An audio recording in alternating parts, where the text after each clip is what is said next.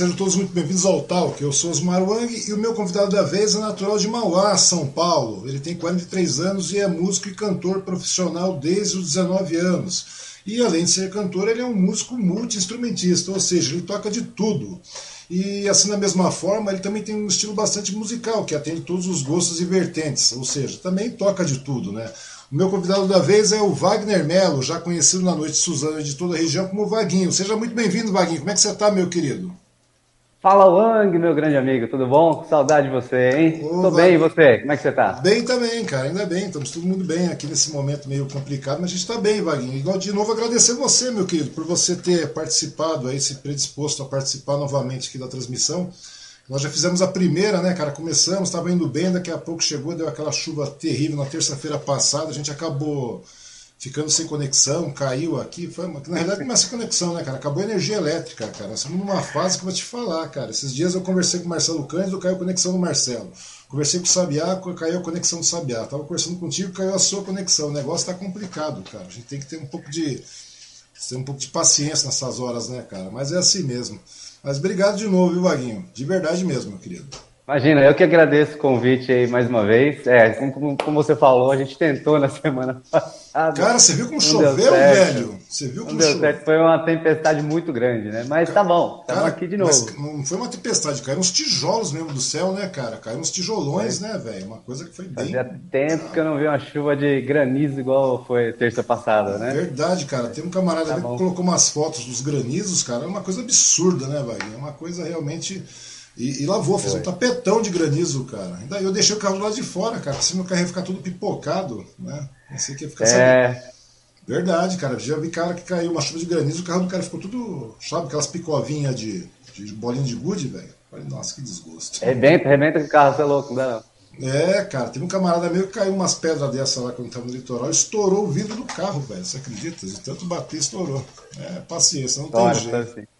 Tá Aí, infelizmente, isso fez cair a energia e a gente não pode seguir nossa, nosso bate-papo na semana pois passada, mas estamos é, aqui. Pois é, Vaguinho. A galera começou a perguntar do Vaguinho. Falou, pô, você não ia conversar com o Vaguinho? Eu falei, é, eu tava conversando, né, cara? Mas desmoronou. mas acontece. A gente tava num assunto bastante interessante, né, Vaguinho? Mas, Vaguinho, vamos ter que começar de novo, cara. Não tem jeito porque o negócio vamos. não foi pro ar. Vem cá, Vaguinho, você é um, um, um, cara que veio lá de Mauá, correto, cara? Como é que você veio parar Exato. em Suzano aqui, velho? Exatamente. Vou dar, uma resumida aqui, que é uma história é. um pouco até longa, mas vamos, vamos resumir. Eu comecei a uhum. uh, me interessar por instrumentos musicais desde pequeno, né? Uma coisa bem natural, assim. E aí, pelos 14 anos, deu uma, uma luz na minha cabeça que era isso que eu queria fazer para minha vida. 14 anos já sabia que eu queria, queria ser, ser músico, queria, queria cantar, ser músico. Na verdade, cantar não, ainda não. Hum. Gostava de cantar ali só brincando ali na rodinha de amigos. Mas eu queria tocar, né? É, você, mim era isso. Mas você se interessou por qual instrumento, Vaguinho, inicialmente, cara? Comecei com violão, hum. uh, mas depois foi, foi surgindo outros instrumentos, como teclado e tal, guitarra, e fui me interessando cada vez mais por esse mundo, né? Da, da música. E com 14 anos, como eu já sabia que era isso que eu queria, fui né, procurando uh, me especializar um pouquinho cada vez mais, mas é, assim, não tinha a intenção total de ser profissional, trabalhar com isso. Uhum. Eu queria isso para minha vida, tá ali e tal, né? Mas é, minha intenção era ir pro exército quando eu tinha. Ah, é, cara? Você queria ir pro exército, velho? Eu queria ir pro exército. Você estava influenciado pelos filmes do Rambo, essas coisas, cara? eu não sei, eu não lembro, não sei exatamente o que era. Na verdade era para aeronáutica, né? Eu queria ir para hum. aeronáutica. E aí só que chegou meus 17 anos, aquela, aquele negócio do alistamento e tal. Aí eu pensei, pensei, e agora? Ou um ou outro, né? Eu falei, hum. não, vamos para música. Vamos para música e deixei é, questão militar para lá. E nesse momento, 17, é, 18. Não, não dá para imaginar você militar, velho. Que coisa, né? Já pensou eu. Requinho e tal, né? Requinho, sargento, batendo Não ia dar certo. Não ia dar certo, não. Ainda bem que eu acho que eu escolhi a área correta, né? Pra minha vida. E aí sim, com 18 anos, vim para Suzano, porque minha irmã já morava aqui na cidade. Aí sim que eu saí de Mauá, vim para cá com o convite dela, uhum. para conhecer a cidade. Vim, vim para conhecer adorei, gostei muito do que vi por aqui.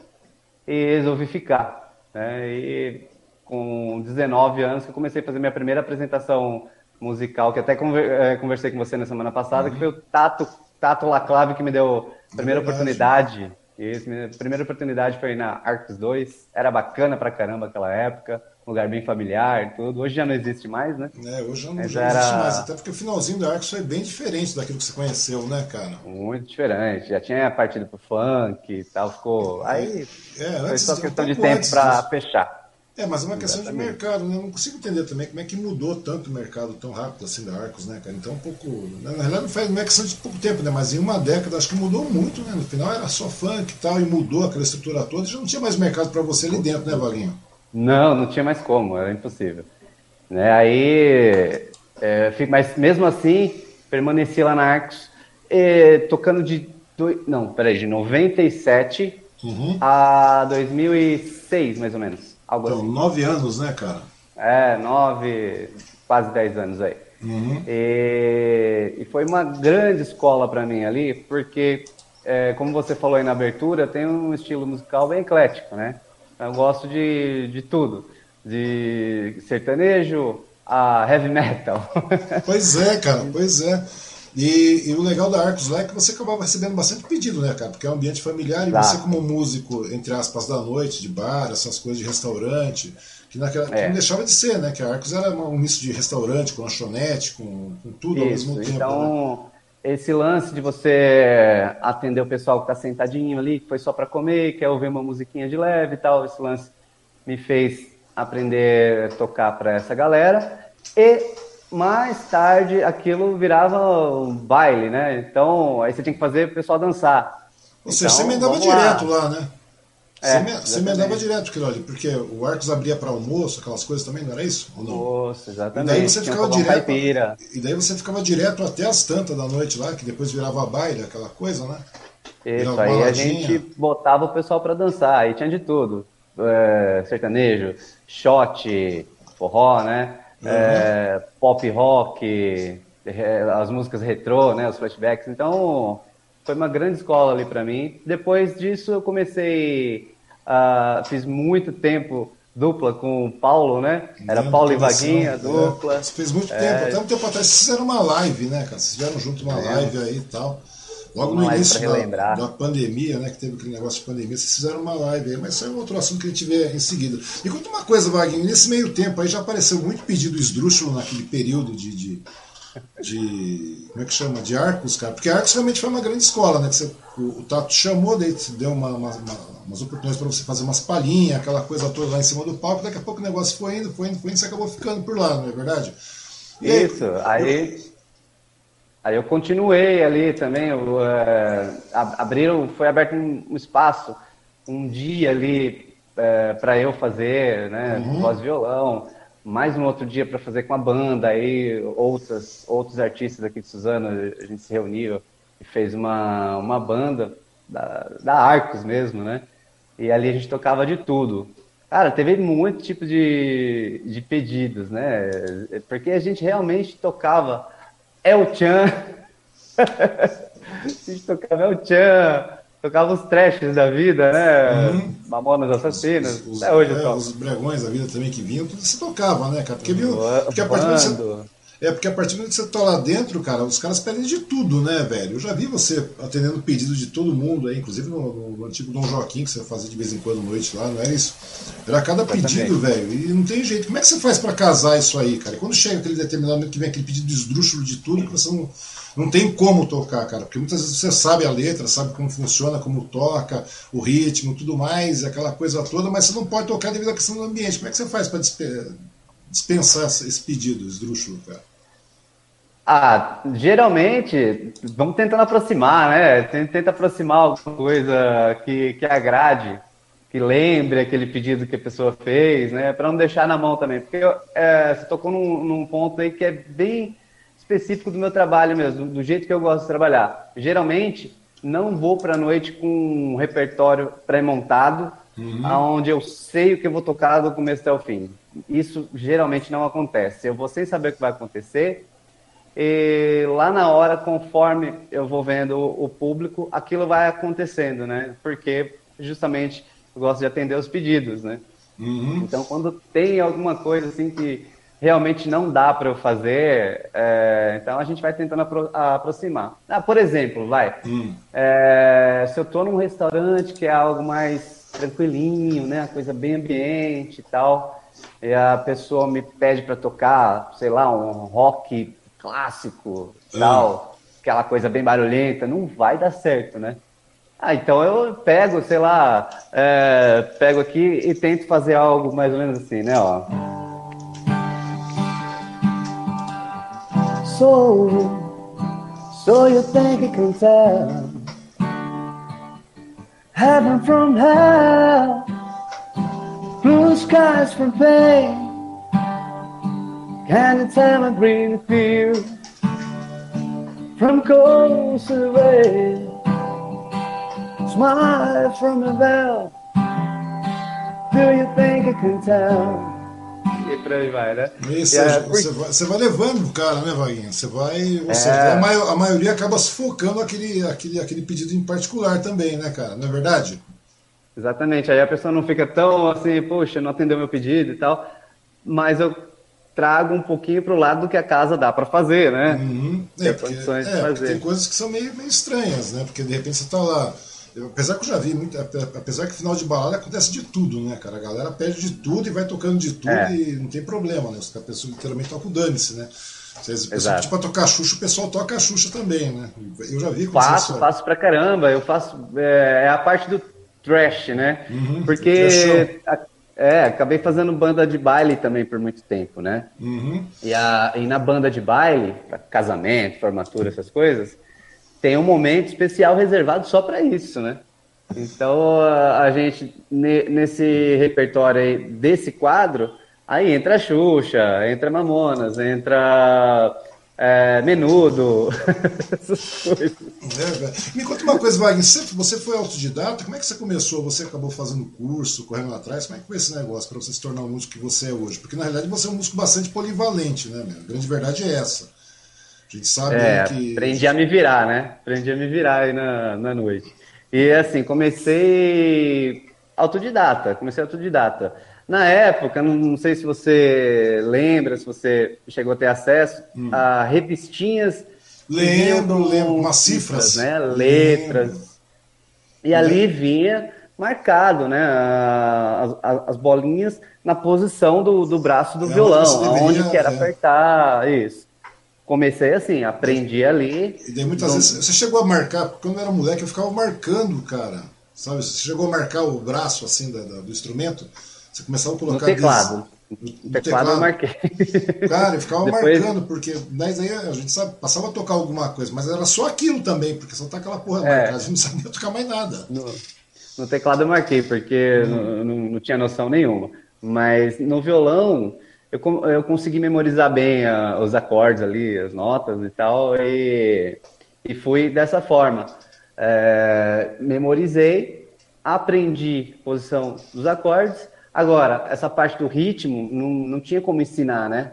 Existia internet, hoje o pessoal ensina aí bastante coisa pela internet, você uhum. tem a possibilidade de ver o cara fazendo o ritmo aqui, como é que toca e tal.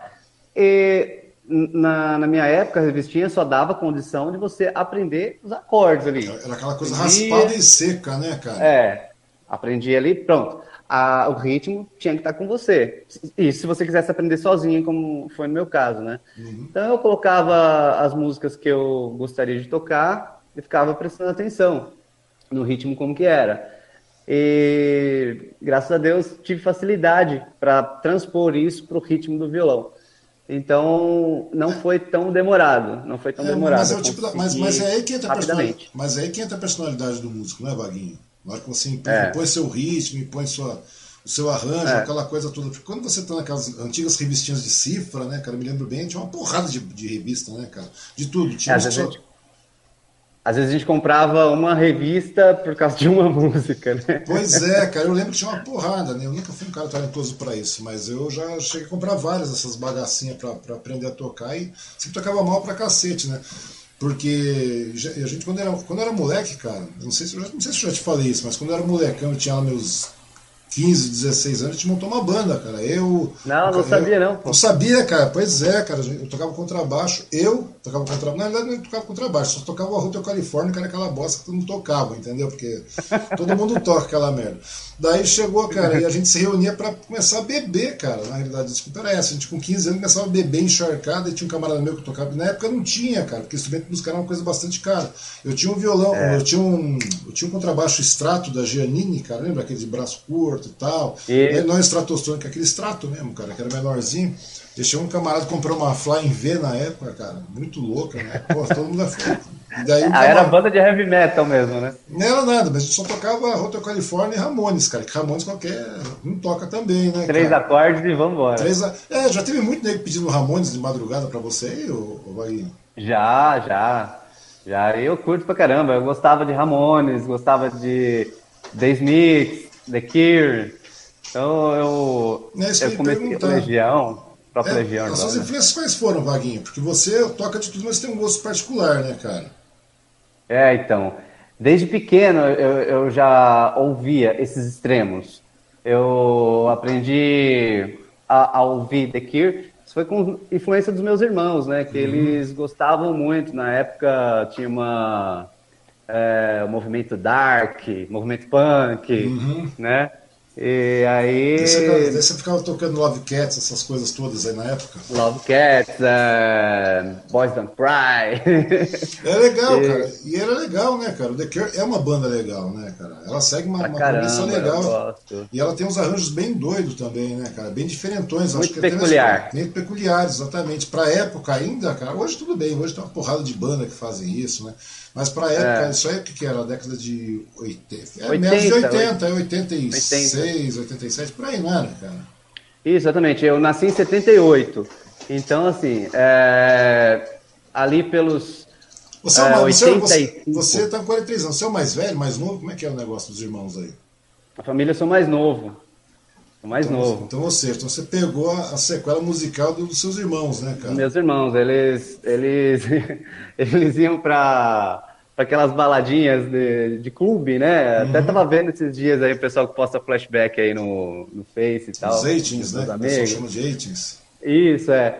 é. Falando de vários lugares, né? Tinha Toco, tinha, tinha muitos lugares. Aí é mais música eletrônica, né? Mas, assim, tinha também os salões, que a gente chamava de salão, vamos salão e tal. Uhum. E meus irmãos me levavam, né? Ali era bacana pra caramba, era uma outra época. Hoje é impossível de pensar numa coisa dessa. É, tudo bem que era matinê, eu ia na matinê, mas era 10 anos de idade, cara, que eu tinha. É, era chamado de mascote da turma ali. É, você é o total do, do, povo. Mas o legal é que você é. ia, né? Podia ir, tinha umas matinês doidas, essas coisas todas. É, aí, tinha as matinês, era liberado, por isso mesmo, e era tranquilo, era tudo tranquilo. Né? Hum. Não é essa coisa. Hoje é impossível você pensar numa coisa dessa, né? Um menino faz 18 anos, você ainda tem que ter um extremo cuidado de, é, cara, é, negócio do tá percurso. É, apesar, que na, apesar que na minha época, não sei se você se lembra, cara, não sei se você chegou a, a ver isso aí, mas tinha Led Slay, tinha Fofinho, tinha essas coisas todas. Você lembra disso aí que tinha um tatuapé, aqueles Pois é, a gente frequentava é. naquela época aquilo ali. A gente tinha essa mesma idade, por uns 15 anos para 16, né? Que daí a gente acabou tendo influência, né? De, de querer é, tocar. Então, não. Exatamente. Então, a, com, com essa idade aí, já de. Eu, ainda com 10 anos, já estava ouvindo The Smiths, já estava ouvindo The Cure já estava ouvindo Legião e toda aquela galera, né? Do, do rock, do cenário rock nacional. Uhum. E, e, paralelamente, ouvia João Mineiro e Marciano, ouvia Duque da Alvan, Chitãozinho é, Chororó. Pois é, cara, porque você tem um conhecimento bastante vasto aí com relação à música sertaneja, né, cara? Principalmente aquela música sertaneja mais antiga. Eu te conheci, eu te conheci faz quanto tempo já, Vaguinho? Uns 10 anos por aí, cara? Não, foi em 2012 que eu te conheci, não foi?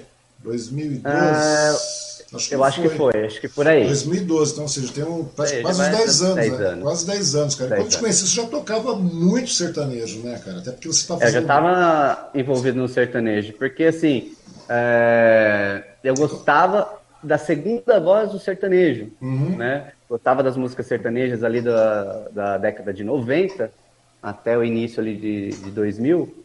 Eu curtia pra caramba aquela segunda voz que às vezes as pessoas não entendem exatamente o que, é, como faz e tal, e é difícil pra caramba. É difícil pra caramba de fazer. Mas como é que funciona mas... esse processo da segunda voz, cara? Que é uma coisa que você, é, todo mundo fala tal. Mas como é que funciona essa segunda voz? Porque realmente ela é meio difícil, cara. E como é que funciona é. esse processo aí?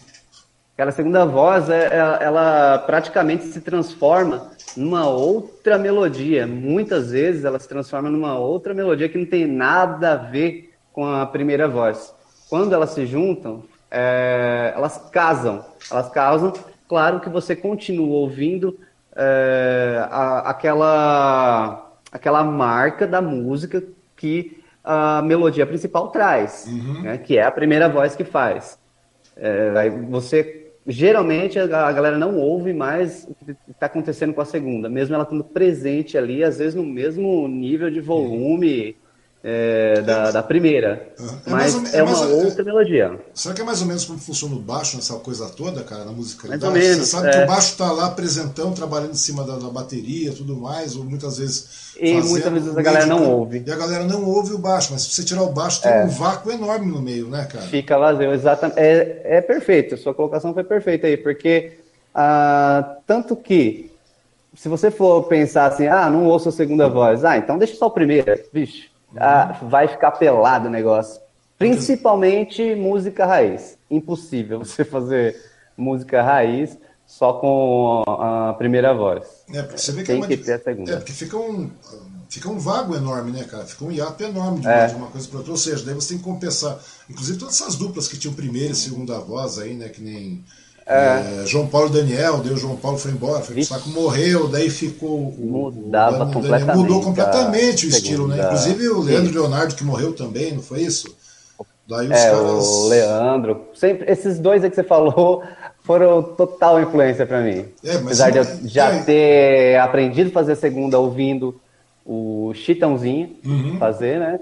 Eu aprendi a fazer segunda ouvindo o Chitãozinho, algumas coisas de, de, de João Mineiro marciano também, mas o que eu curti mesmo de fazer segunda voz, e aí até comecei a trabalhar nessa parte sertaneja, fazendo segunda, foi ouvindo o Leandro, do Leandro Leonardo, e o João Paulo, do João Paulo Daniel. Claro, não dá para ser do Luciano também, do Zezé de Camargo e Luciano, uhum. né? É, mas, é, mas, daí você, mas aí você percebe que essa, é, se você pegar essas duas duplas que a gente conversou aí, essas duas duplas, a partir do momento que veio a falecer, faleceu o João Paulo, depois morreu o Leandro lá tal Daí o negócio ficou diferente, né, cara? Eles mudaram completamente. O Leandro mudou completamente o estilo. Não é mais aquela mesma coisa como era com o Leandro Leonardo, João o próprio Paulo Daniel, Daniel, né? É, o próprio Daniel também. O Daniel mudou. Fica meio pop, né? Fica meio pop o negócio. Assim. É, não, mas eles mudaram completamente o negócio. Os arranjos mudaram, tudo mudou para é. quê? Para dar, para suprir essa, essa, essa falta da segunda voz. falta da segunda. Igual você falou aí do, do contrabaixo, da, Dá para ver o violão aqui. Dá, né? dá para ver. Então, por, por, exemplo, ó, se eu fizer um acorde aqui, vou colocar na câmera aqui. Se eu fizer um acorde aqui, eu estou tocando várias cordas. Cada corda tem uma altura de som diferente. Uhum. Ó, não sei se dá para ouvir aí, vou tocar dá, aqui. Dá, dá.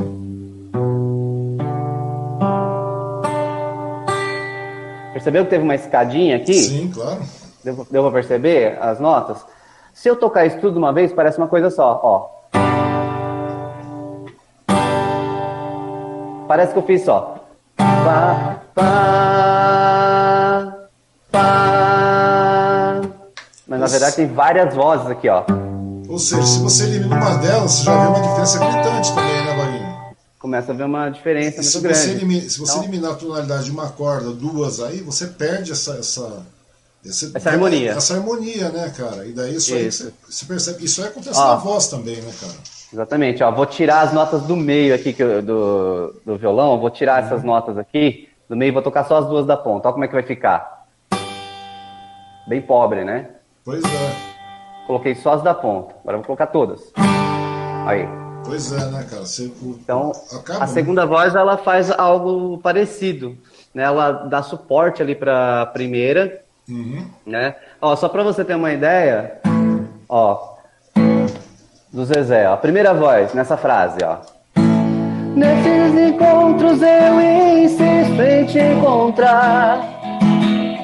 A segunda. Nesses desencontros eu insisto em te encontrar. Então se eu chegar e cantar só isso aqui, como se eu partisse já pensando em voltar. É outra música, né? Do que? Como se eu partisse já pensando em voltar. Os... Como são... É de totalmente diferente no caso, né? músicas. né? São duas músicas diferentes. Então, nesse caso, essa. essa... Vaguinho? Caiu aqui a conexão. Caiu. Então, mas nesse caso aí, Vaguinho, daí a gente vê a diferença, né, cara? Porque na realidade a segunda voz parece que ela forma uma cama, forma uma estrutura de, de, de ela forma uma estrutura para que a primeira voz se mantenha ali, né? Porque se os dois cantarem na mesma, na mesma impedância, na mesma tonalidade, com o mesmo timbre e tudo mais, desse fica um negócio tipo. Como é que se diz, cara? Como se fosse, sei lá, aquele pessoal correndo no exército, já viu? O pessoal fica cantando. Fica uma coisa meio. É, vai ficar uníssono. É, uníssono, vai ficar né, uníssono. E como é que foi Então é assim.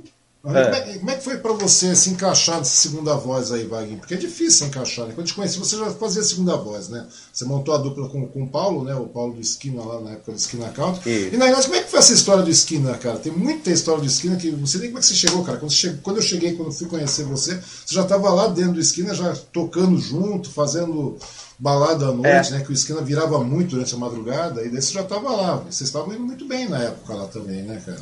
Como é que você é, apareceu no, então... Como é que você encontrou? Primeiro que você deve ter feito duplas por aí também, né? Você foi testando voz por aí. Depois você ficou um bom tempo com, com o Paulo também. Como é que vocês se encaixaram lá?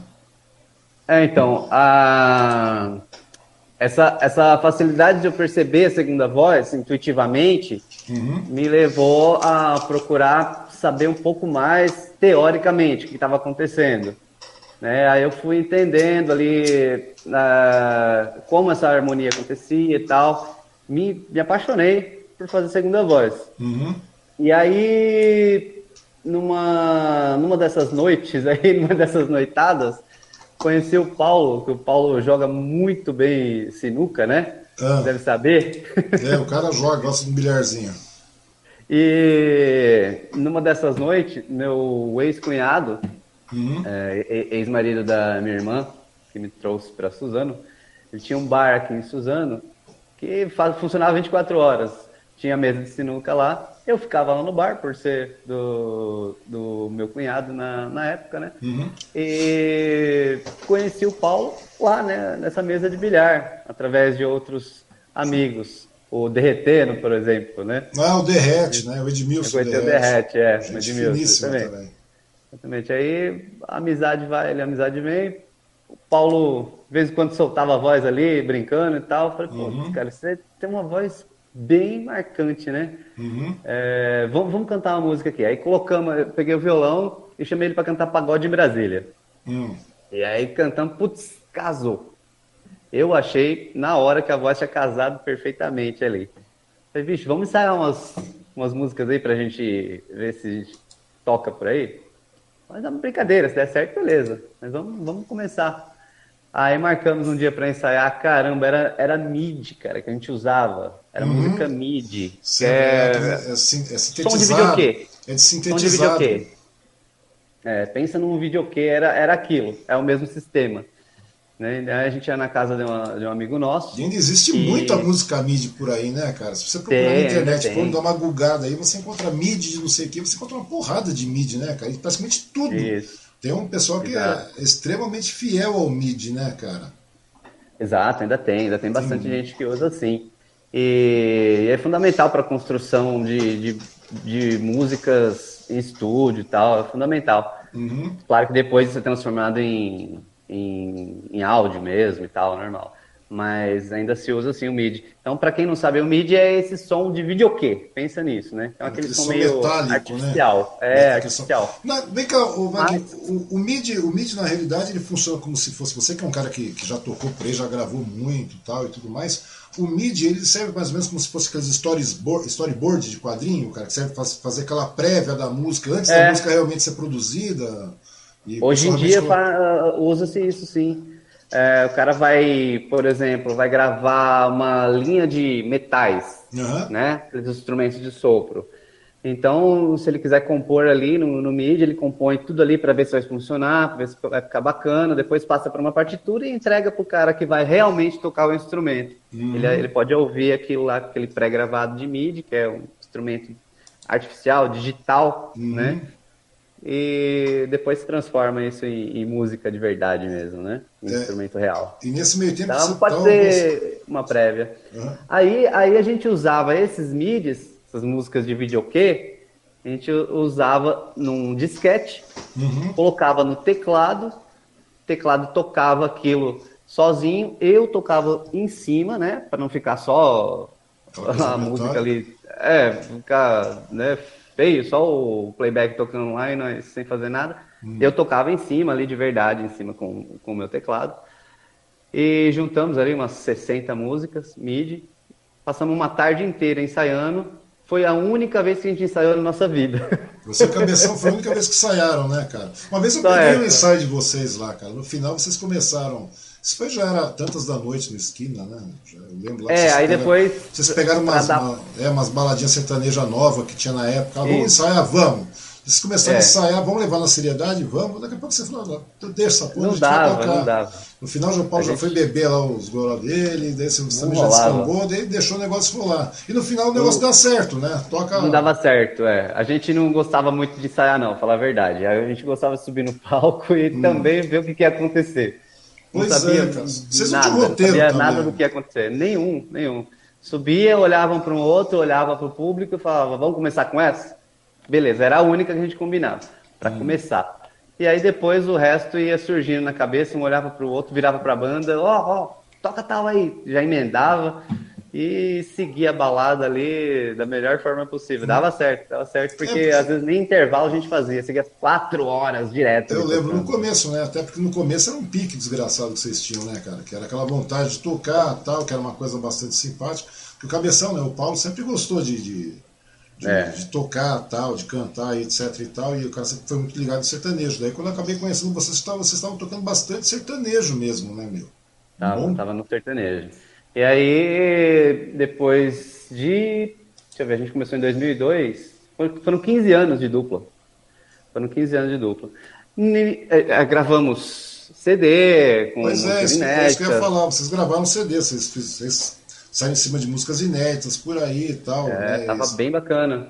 E, gravamos DVD no Esquina também. É, a maioria das músicas eram regravações, mas tinha nossas músicas inéditas ali também. Uhum. Foi uma época muito bacana de Esquina Country. E como é que foi aquela época de vocês gravarem esse DVD? Eu lembro da, da, da gravação do DVD, mas eu não fui assistir a gravação, cara, naquela época. Já conheci o Paulo e tudo mais, mas eu não fui naquela gravação, cara. É verdade, você, você não participou ali, né? Não na... participei, cara. Na realidade, eu fiz uma, acho que uma parte do, do conteúdo, dos encartes, sim, da, da capa, dos CDs, essas coisas todas lá, mas eu realmente não estava no dia. Os caras tiraram. Vocês fizeram realmente uma estrutura bastante profissional naquele dia, né, cara?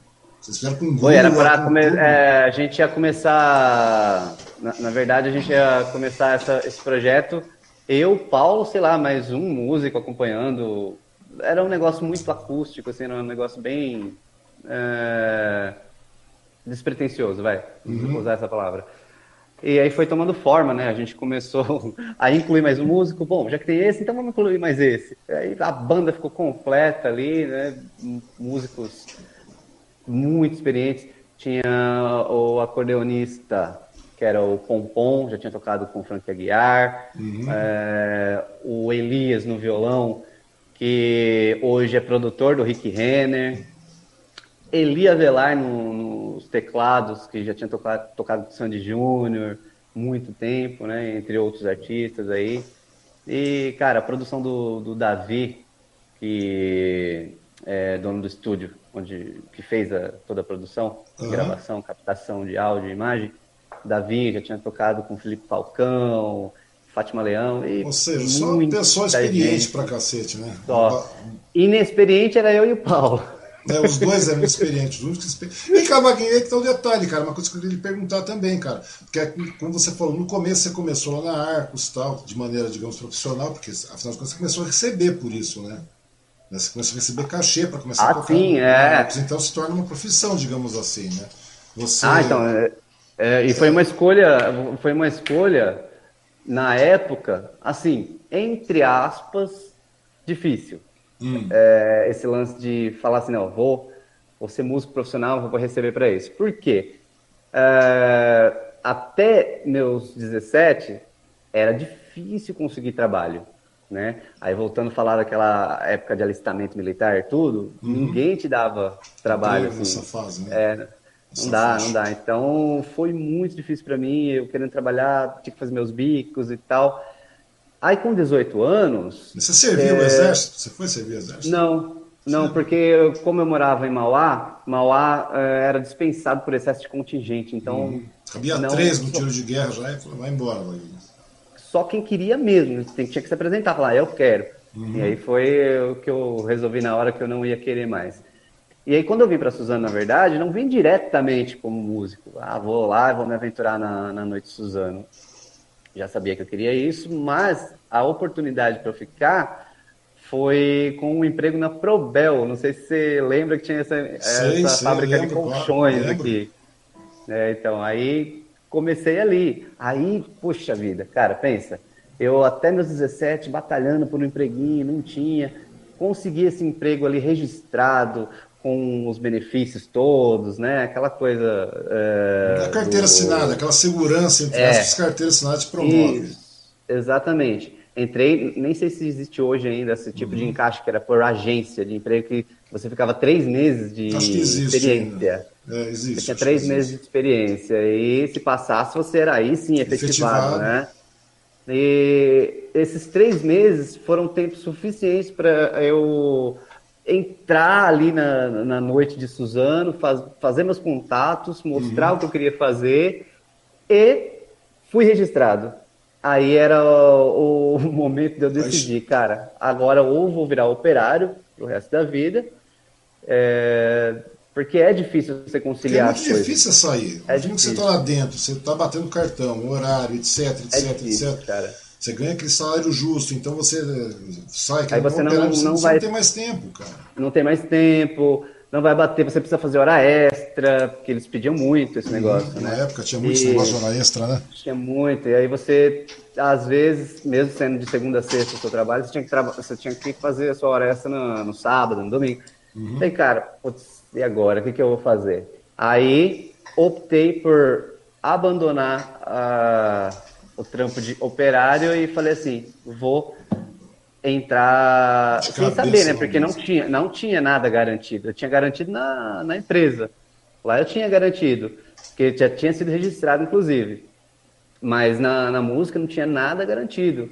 Você vê como é que a gente está hoje em dia, né? Não tem nada garantido para a gente. Mas demonstra. Mas, a gente está vendo muito atípico no caso, né? Mas esse caso aí me diz uma coisa, daí quando você começou, você começou a tocar sozinho, com voz e violão, você falou que o Tato abriu, a, né, com você é. uma noite, etc. Você vai indo, vai indo, vai indo, você vai tomando experiência, vai caindo no gosto do público, o público volta para te ouvir, porque tem muito disso também, né, cara? Resta no, nos restaurantes, nas lanchonetes, nos bares, na vida noturna. Tem muita é. gente que volta, muita família, casais e tudo Já. mais voltam porque você está lá embalando a noite e o negócio vai, cara, entendeu? Porque tem muito é, então, disso. Foi... Se, se, você tiver um demônio tocando, a galera não volta lá, velho. A grande verdade é Exatamente. É Graças a Deus, logo de início eu consegui fazer com que essas pessoas voltassem. Pois né, é. para me ver cantando. Pois e é, e aí foi vai... fazendo um público. Exatamente, você vai criando seu próprio público, né? Quer dizer, esse público. Tanto, part... uhum.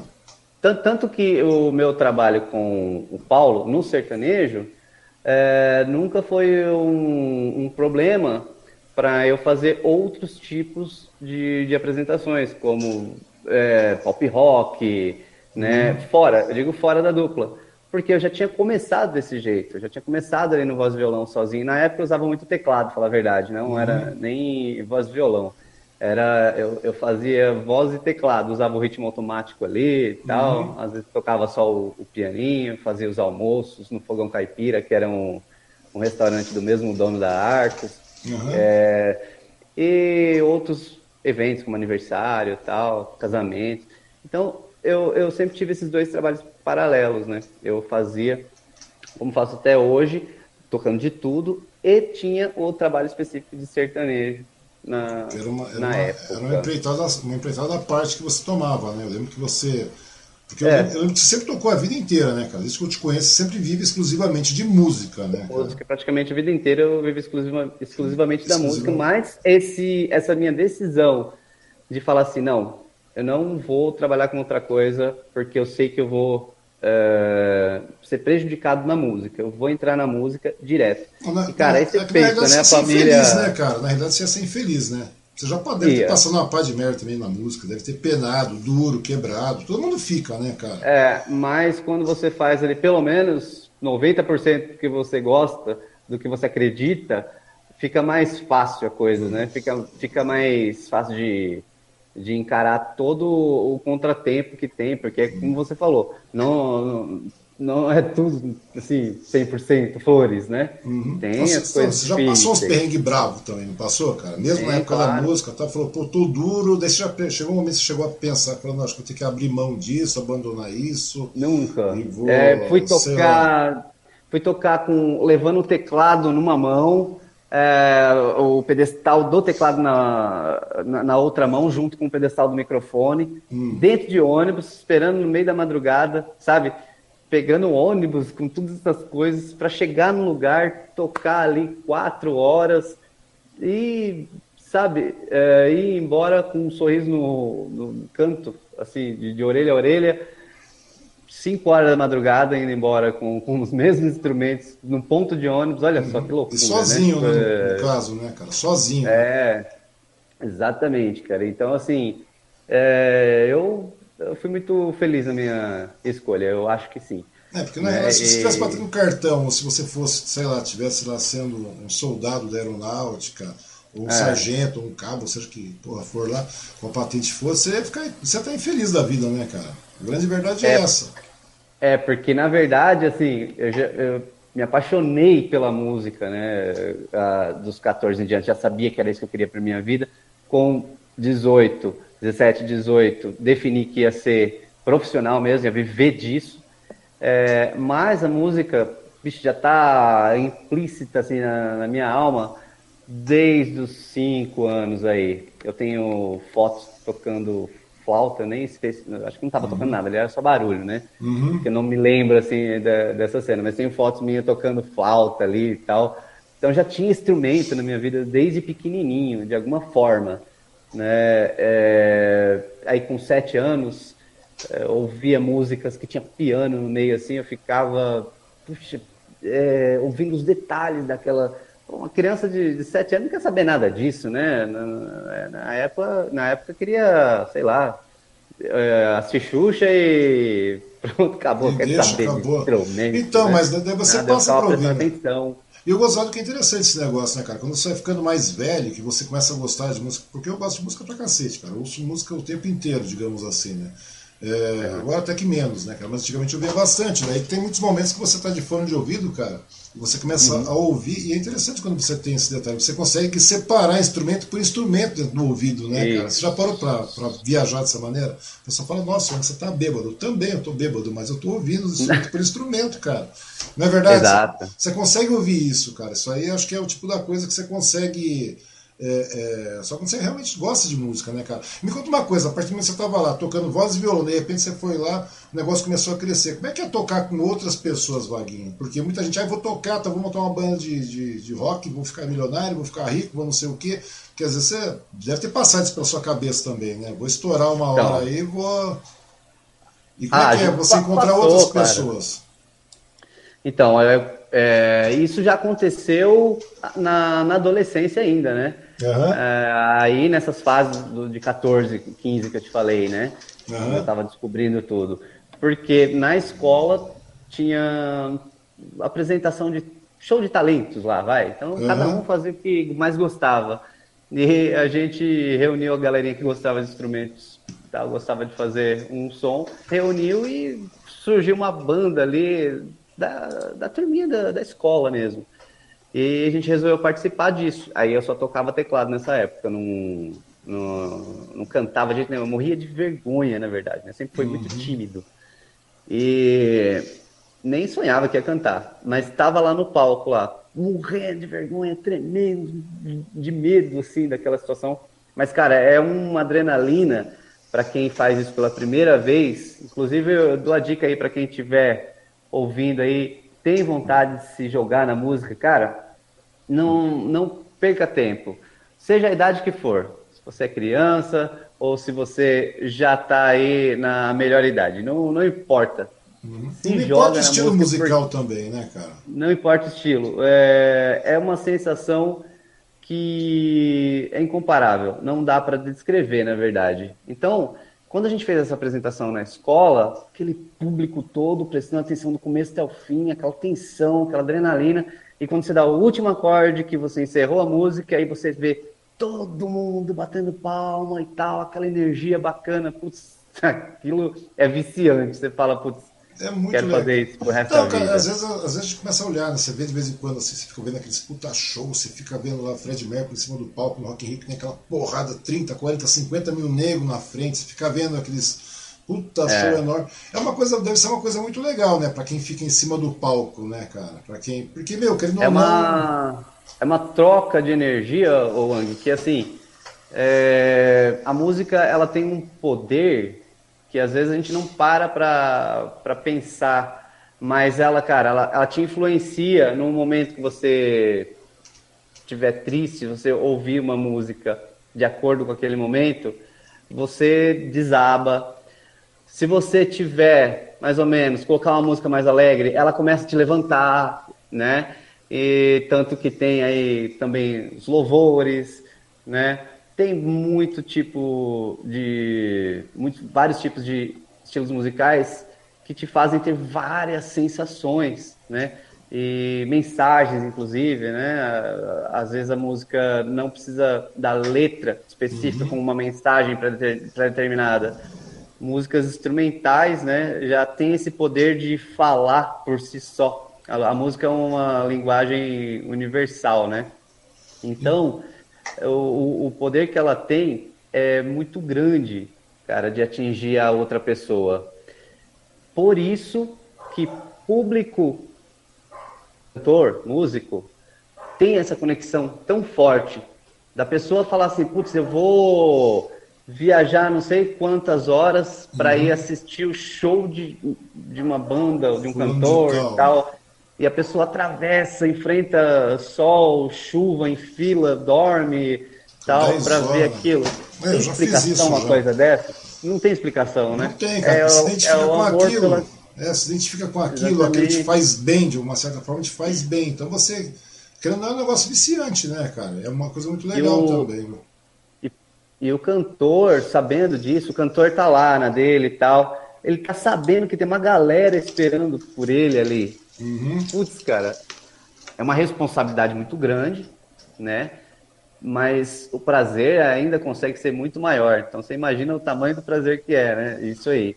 Então é, acaba sendo uma troca de energia que é muito difícil de descrever e é algo incomparável, assim. Uhum.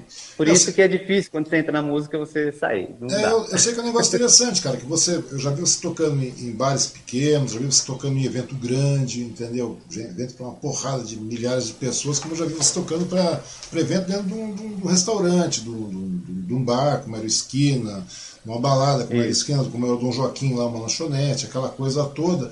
E, e, a receptividade sempre foi muito boa, cara. toda vez que você sobe, que você vai subir no palco para tocar, seja para aquelas 50 pessoas, 100 pessoas que estão lá naquele ambiente, 200 pessoas, como para aquelas 2, 3 mil pessoas que eu já vi tocando, daí como é que é essa sensação, cara? É a mesma sensação, Vaguinho? É a mesma. Dá para garantir para você que é a mesma, porque é, às vezes você nesse show mais intimista, com uhum. pouquíssimas uhum. pessoas ali, é, parece que elas acabam enxergando muito mais a tua alma, né? Pela proximidade e tudo ali. Ah, ao ponto que a, esse show um pouco mais distante, mas com muito mais gente, gera, uhum. gera energia de, de, de pessoa para pessoa, passando de... Vai, pensa no estádio de futebol, lotado. O time do coração fez um gol. Quando você vê aquele monte de gente com aquela mesma sensação tua, que você se identifica, né? Torcendo para uma mesma coisa. É... Uma energia dissonante, energia, né? O negócio é... vai. Né? a energia se, eh, se expande muito mais. Uhum. Mas, quando tem poucas pessoas, como a gente falou aí de um restaurante e tal, não vai ter esse tipo de, de expansão ali, né? Por ter muita gente. Mas só que se torna muito mais intimista o negócio. Então a, a o poder o também tá é muito mais, maior. É, o pessoal tá, tá muito mais vidrado em cima de você também, né? O pessoal é. tá muito mais atento, cara. Que num show de grandes proporções Isso. assim, você tem Várias coisas N, acontecendo. N coisas acontecendo na sua volta e tudo mais. E quando tá você dentro do, do, do daquele, daquele ambiente pequeno, lá que tem 100 pessoas, a gente pensa que 100 pessoas é pouca gente, mas não é, né, cara? Não. 100 pessoas é um número bastante considerável de pessoas que estão ali vendo, te olhando. Você pode ter certeza que dessas 100 pessoas aí, praticamente 90 estão olhando você e estão realmente te ouvindo, né? É, então, e aí você vê, de, de repente, você pega uma música ali que faz lembrar de alguma coisa da história é, pessoal né, daquela, daquele, daquela pessoa que está ali, e aquilo pega tanto que a pessoa começa a chorar, eh, sabe, de ouvir você cantar ali, se emociona. Uhum. Então, depois vem falar com você ali, fala, é, agradece assim por ter feito a pessoa viajar no tempo ou algo do tipo, porque eu também gosto de tocar muito música antiga, né? Uhum. Então as pessoas acabam viajando no tempo, realmente, com algumas e, coisas. E é uma coisa legal, né? E é uma coisa legal também, Vaguinha, que você também, depende do que tiver lá, né, cara? Já vi você tocando praticamente de tudo, né? Realmente de tudo. É. Quer dizer, você já acabou, além de tocar todos os estilos musicais, você também é, é, é muito instrumentista, ou seja, você toca vários instrumentos, né, cara? Isso aí na noite favoreceu muito a sua vida profissional? Como é que foi, Vaguinho? Acaba se tornou uma grande brincadeira, tá? posso dizer assim, né? Porque eu tô ali no, no violão, daqui a pouco vou pro, pro teclado, é, pego, faço um pouquinho de uma graça na guitarra e tal. Isso ajuda a deixar o show um pouco mais dinâmico, né? Não fica tão maçante uhum. ali e tal. Se, né? torna, se torna mais leve assim. Mas e, mas é. e aí, só um detalhe, é aquilo que eu te falando, né? E quando você chega nesses shows mais intimistas assim, geralmente é você, voz e violão, e apenas isso. De repente tem um cara lá com, né, com, com teclado, um, um, um, como é que chama? um carrom, aquela coisa toda, né? Vamos pegar, vamos pro mínimo, né? Vamos jogar pro mínimo do mínimo, assim, cara. Que é o mínimo lá, um violão, voz e o cara tocando o carrom lá, não é isso? É. As batucadas lá tal. Porque daí você começa a ver, cara, de repente você tá numa, numa, plataforma dessa e de repente você tá naquele, naquela puta estrutura, cara, com uma porrada de músico, como você falou lá, com músico já é. reconhecido, famoso. E como é que é para você interagir com isso aí, Vaguinho? Para você, não, que, na, é, que você falou, os menos os, os nada experientes lá era eu e o Cabeção, eu e o Paulo. né? Chegou lá, o que acontece, cara? Quando chega lá só tem você e o Paulo, e o de, de, só com a vontade, e o pessoal tá com aquele, toda aquela porte, aquela, aquele, aquele. É uma coisa muito legal, cara, que perguntar pra você isso aí. Na realidade, eu até esqueci de perguntar isso pro Paulo. Meu Paulo, não, isso é fácil, isso é fácil. Fácil o cacete, cara, tá de fácil. Os caras têm uns, uns monstros que tocam pra cacete lá, e você tá lá porque o Paulo também é muito bom. O Paulo canta lá, faz aquelas caretas dele lá tal, mas o Paulo, se você pegar, é mesmo acorde em todas essas músicas. Você percebeu? Daí todas as cordas é mesmo, quer dizer, ou seja, tem toda aquela estrutura. É claro, tem o carisma de saber agitar, tem um, pique da personalidade, que você conta muito também numa dupla, numa, apresentação de palco, de frontman, aquela coisa toda, né, cara? Né, é. Né, né, né, todo mundo que, que nasce James Hetfield, assim, por exemplo, né, cara, que vai tocando, vai tocando de uma porradeira. Tem presença de palco, tudo, mas tudo isso aí conta, cara, né? Ele é falou, que assim, na falou, verdade. Falou, é muito fácil. Falou, foi muito fácil gravar. Não foi, não, cara. Como é que foi? É, não. É porque assim, olha, na verdade, a grande maioria do, dos músicos é, quer ajudar o outro, que está às vezes começando. Pô, se não fosse isso, o Tato ter dado essa força para mim. Na época ele falava, cara, você vai ser um dos principais músicos aqui em Suzano. Ele, ele falava assim, né? Não me considero, claro, mas é, é óbvio que eu tive uma e tenho uma história bem legal aqui, construir essa carreira aqui em Suzano, mais ou menos como o Tato tinha previsto mesmo, assim. E quando ele falava isso na época, eu não acreditava, óbvio que eu não acreditava, porque aí o próprio Tato já tinha mais de 20 anos de, de carreira quando ele me deu a primeira oportunidade. Então, ele chegar assim, logo nas primeiras músicas, eu putz, não sabia nem exatamente o que eu estava fazendo. Ele chegar para mim e falar assim: Ó, oh, você vai longe. é, às vezes você para e pensa, ah, deve estar tá só dando uma, uma força, um incentivo, né, é, e tal. Mas moral, ele tava... É, é, levantando a moral e tal. Não, mas ele tava é, sabendo exatamente o que, que eu viria a trilhar e nem eu imaginava, né? Uhum. Então, esse apoio de músicos mais experientes foi fundamental para eu ter a segurança que eu tenho hoje, né? Porque se você dá o azar de cair no meio de um monte de músico mala, hum. e tem aí músico mala, falar, ah, tem, claro, como toda profissão, né? Tem os caras, tem os bonzinhos e tem os malzinhos. Uhum. E, mas eu tive muita sorte de, desde o começo, ter a galera sempre assim, dando força para mim, né? E, e isso tanto pode te levar a continuar firme tua carreira, como se vem um cara de, do, dos malzinhos, uhum. e pode te, te é, eliminar para o resto da vida, porque pior coisa que tem para um músico, para um artista, é trauma. Né? E se você subir no palco, se sentir menosprezado, uh, se você errar, o cara do lado da risada de você, sabe essas coisinhas? O, o, o, errado é constante, né? Porque ao vivo o erro acontece sempre, cara, é direto, é direto. Você, você pode pegar aí que vai ter erros do Michael Jackson, uh, pesquisa no YouTube, a gente pensa que os caras são eram infalíveis, né? infalíveis, né? nada. É Fred Mercury, você pode pegar que tem falha na voz. Tem, a gente não vê essas coisas, que nem interessa ver essas coisas, a gente quer ver o lado bom, né? Uhum. Mas se você pesquisar, você vai ver falhas assim é, grotescas. Então, assim, não, não, existe ninguém perfeito. Não existe. É, uma, uma, vez, Mas... uma vez eu vi declaração da Ivete, Ivete Sangalo, falando que a Ivete, pô, não tem como você falar que essa mulher não é uma das mais fodona que tem no mercado é. musical aqui no Brasil, né, cara? Ela falava muitas vezes, pô, quantas e quantas vezes eu não subi naquela porra esqueci a letra, velho? Você não lembra, porque querendo ou não.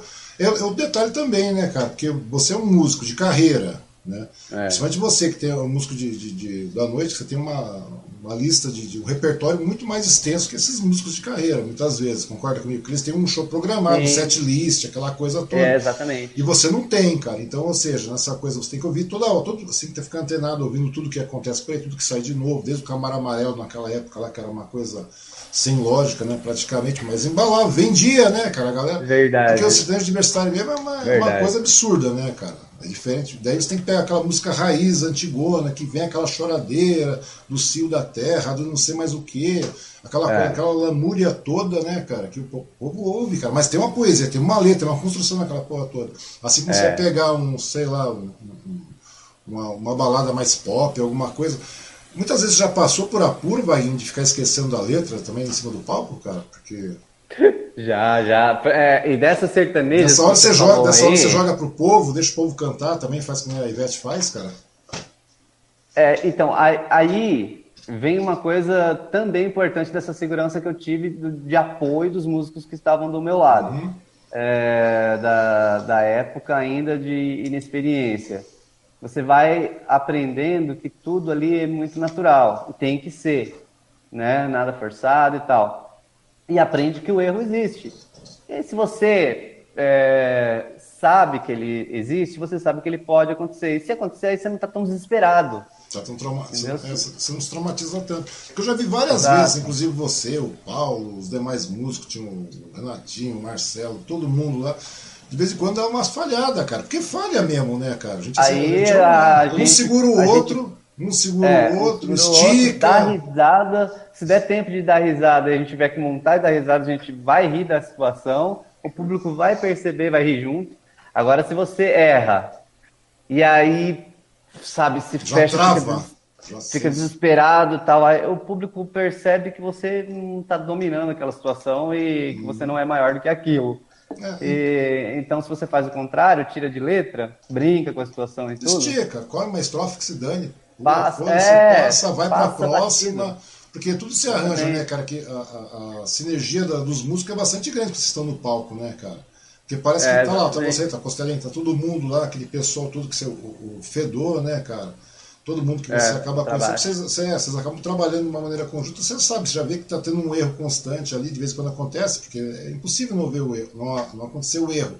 E quando acontece o erro, vocês automaticamente já chutam de lado, dá uma risada, dá uma esticada. É. Daí você está numa estrofe, então você já pula para a próxima, que é onde veio a, a, ideia mesmo, e vai embora e continua, e depois ela volta. E você faz, repete, faz o estribilho, faz o refrão, faz aquela porra toda, e a música vai tranquilo, né, cara? É uma coisa muito Exatamente. legal. É muito legal essa interatividade dos músicos, né, Wagner?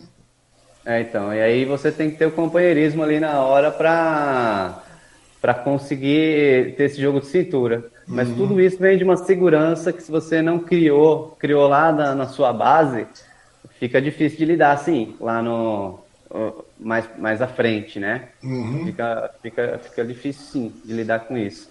Você tem que aceitar o erro como parte do show. E fazer, claro, fazer o possível para não ficar acontecendo toda hora, óbvio, né? né?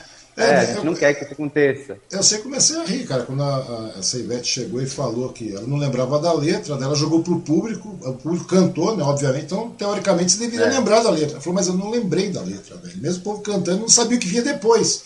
Eu não sei, porque é. de repente algum problema, sei lá, algum.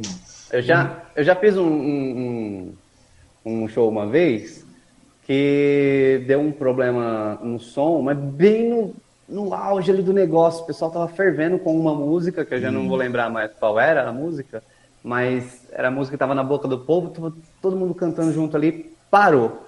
Parou o som, né? Desligou tudo. É, sem microfone, sem nada. E aí, cara, ficou aquele, aquela situação de um olhar para o outro, que não dava nem para falar com o público, não dava nem para falar com o público, tava sem microfone, desligou uhum. tudo o som. E aí fica ali naquela tensão, constrangedora. E e aí o público também fica ali sem saber o que fazer, porque fica aquele silêncio, né, aquela coisa. Aí o que eu fiz? Bom, falei, bom, eles vão arrumar ali, eu confio na equipe que eles vão arrumar. Hum. É, precisa só de um tempinho. Então deixa eu fazer o seguinte. Fui lá na beira do palco, peguei o violão sem sem estar tá ligado mesmo, sem, sem som nenhum, só para pessoal entender que eu ia cantar com eles, que eu queria que eles cantassem comigo. Hum. Comecei a cantar o refrão da música. Aí o primeiro que estava aqui na minha frente entendeu, começou a cantar junto, de trás começou a cantar junto. Daqui a pouco o lugar inteiro, assim, com mais de 500 pessoas, todos cantando ali, acústico. Então foi bem bacana essa, é, essa situação, porque, como eu falei para você, é jogo de cintura, né?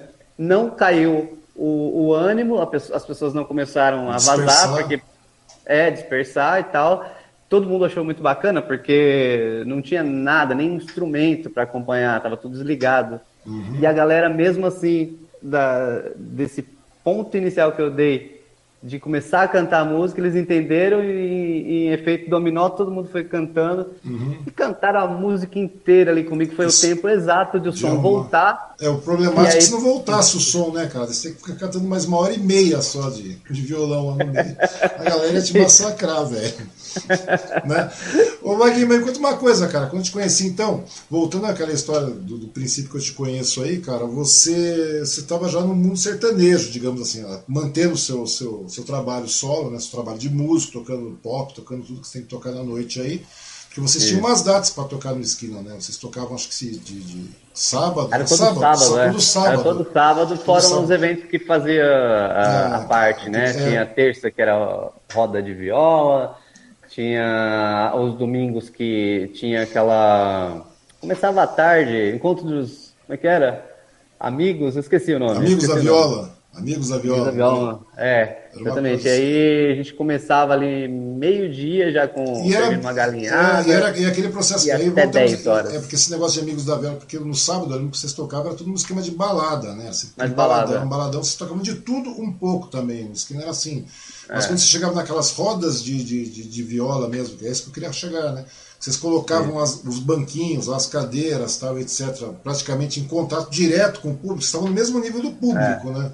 Tinha umas isso, mesas. Era muito bacana. Então, e daí, naquela época lá, cara, e eu lembro disso aí, porque eu fiz um monte de material pra, pra, nessa época aí, para esses eventos aí, eram umas acho que era terça-feira, toda terça-feira que vocês faziam. Vocês começavam cedo, né? Porque era um outro tipo de público, um pessoal com mais idade, um pessoal mais, mais família. O mais velho, o pessoal mais velho, que gostava das músicas mais antigas, né? Pois é, cara. E como é que foi para você pegar esse repertório todo, Vaguinho? para você chegar então... e, e, Porque os arranjos são diferentes, né, cara? Cada músico toca de uma maneira aquilo ali. Como é que vocês faziam para para poder engrenar aquilo? Tipo, eu começo, vai todo mundo atrás? Como é que funciona? É, isso mesmo. É porque assim, a galera que estava tocando ali com a gente também já conhecia, por exemplo, pode ser o, o Cláudio no contrabaixo, uhum. ou o, o Fedor, o Clayton, né?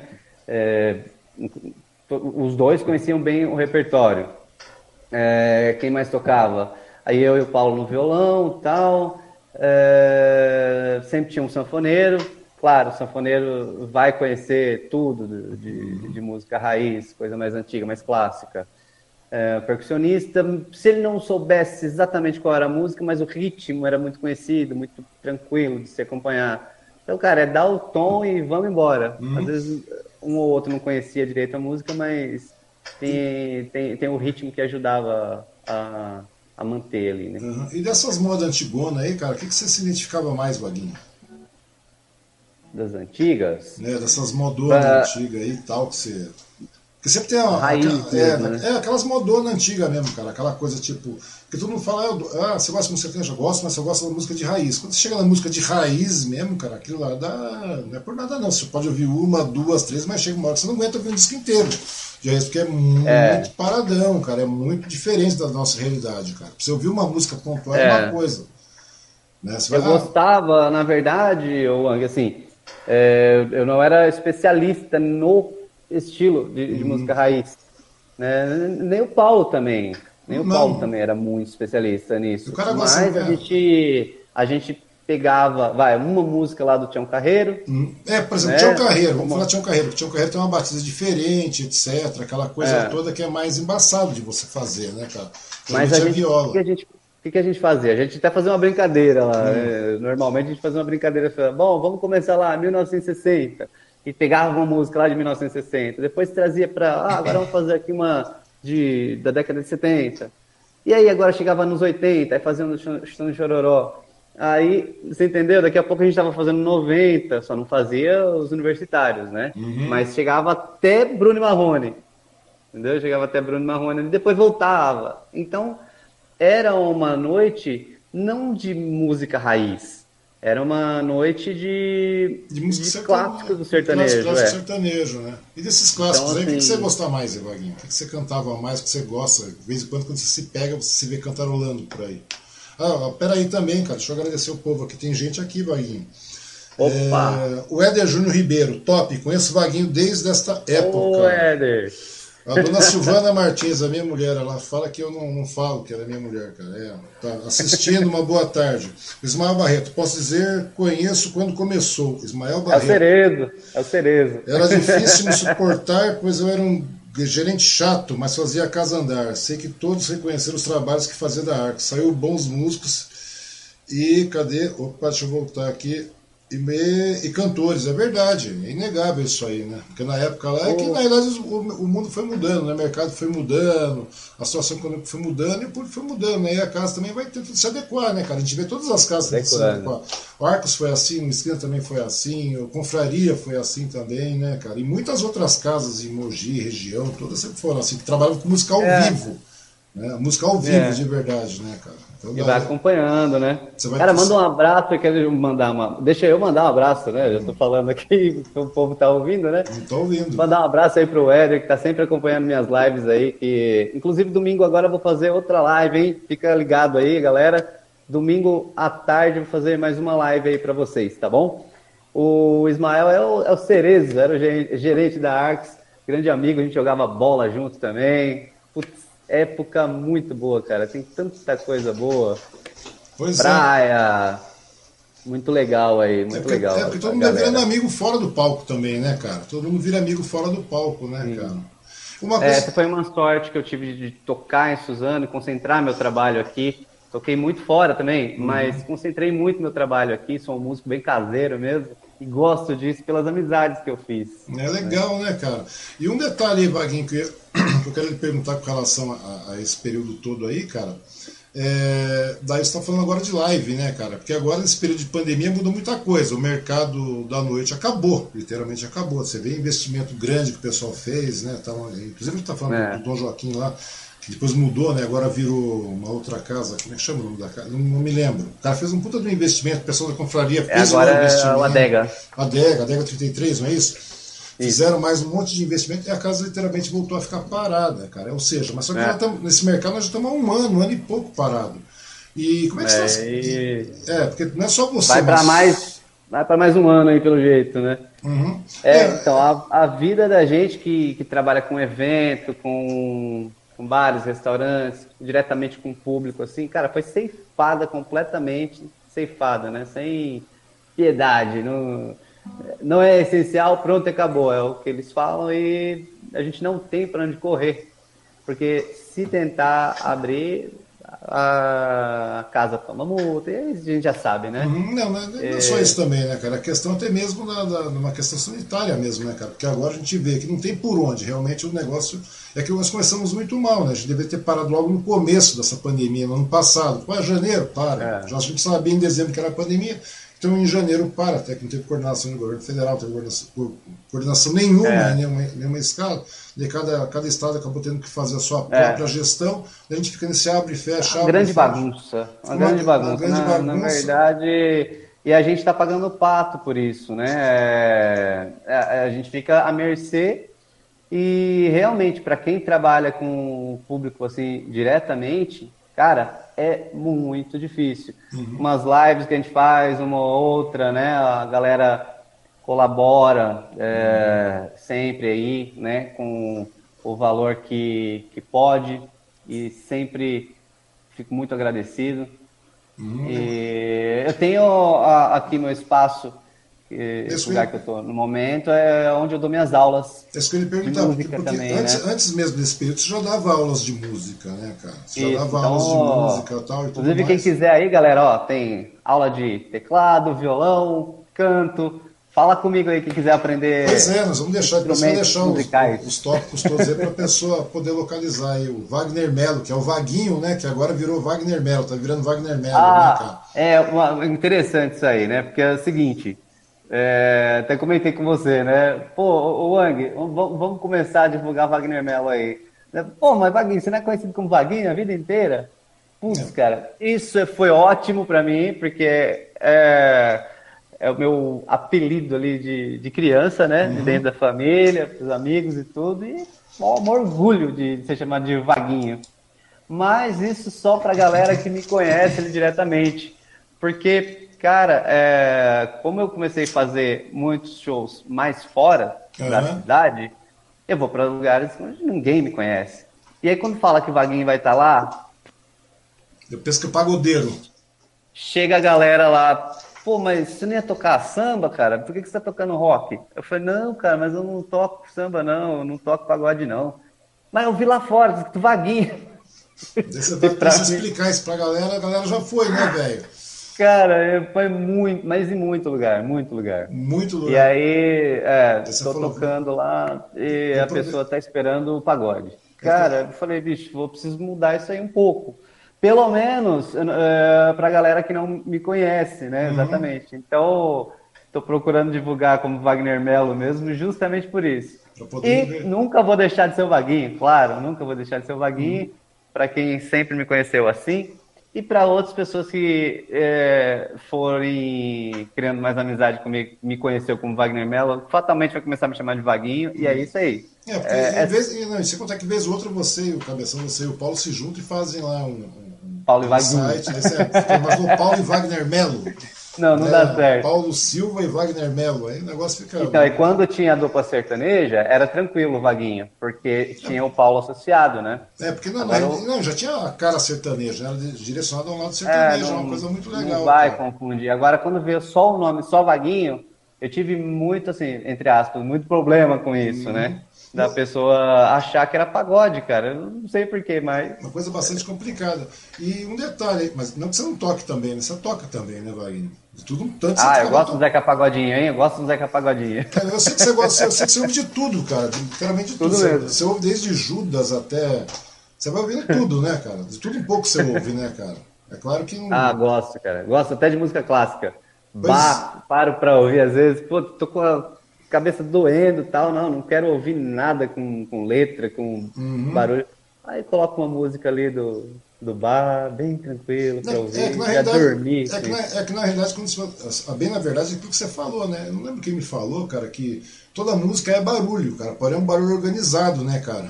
É. é verdade, não deixa de ser um barulho, deixa de ser alguma coisa, mas é uma coisa organizada. E você está falando é. de live, Vaguinho.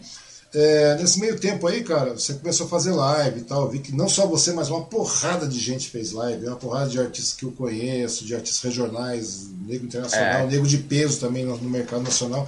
Todos fizeram live. Oh. Como é que foi a receptividade desse negócio de live? Porque acontece ainda. Eu tô vendo que você está fazendo agora também um. um, um você está é, é, fazendo. Na realidade, você voltou a fazer evento, né, cara? Foi ontem que você fez um, um evento à parte, que você esteve é, lá então... no condomínio. Como é que foi essa história aí, cara? Cara, é muito emocionante, chega a ser emocionante mesmo. Porque o que acontece? A live não está sendo bom só para o artista, mas para o público também, porque é, tem uma, uma galera que realmente não está saindo de casa mesmo para nada. Uhum. É, e, cara, você viver preso assim, a cabeça tem uma hora que não aguenta, bicho. E, é, e por mais que tenha as lives aí dos artistas renomados e tudo. Cara, é assim, não é a mesma coisa. Porque quando você sai, vamos colocar a noite de Suzano, você sai na noite de Suzano, você sai para encontrar os seus amigos, você vai para ver um músico que você conhece, né? Então tem essa energia, tudo. Você dá preferências aí a lugares onde você conhece quem está tocando, você tem contato ali, você tira foto, você faz pedido. Né? Então, por mais que existam as lives dos renomados, o pessoal sente falta disso. Né? A gente, a, gente, percebe quando a gente liga a nossa câmera aqui e fala, galera, vou tocar aqui para vocês hoje. Uhum. Tal. Os é... amigos vão chegando, né, cara? Vão chegando. Então, rola o bate-papo ali, igual o Éder, igual o Cerezo entrou aí e tal. Rola esse bate-papo e é, é, isso é que é, é legal. Essa troca de energia deixou de ser presencial ali, por, pelas condições que a gente está hoje, deixou. Mas você sente exatamente como se a pessoa estivesse ali do seu lado, sabe? Ela tá se emocionando do mesmo jeito lá da casa dela, ela tá dando risada do mesmo jeito como se estivesse ali do seu lado, sabe? É uma troca por texto no, no momento, porque nas lives aí só quem. Só um lado quem, fala, né? Cara? Só um lado fala, exatamente mas a resposta por texto, cara, ela é tão real, tão sincera, tão palpável, que é muito bacana ter essa oportunidade de, de poder fazer essa live para essa galera. E o trabalho que você comentou ontem, que eu fiz Não, lá... só, só um detalhe que você está falando, só para complementar aqui, Vaguinho.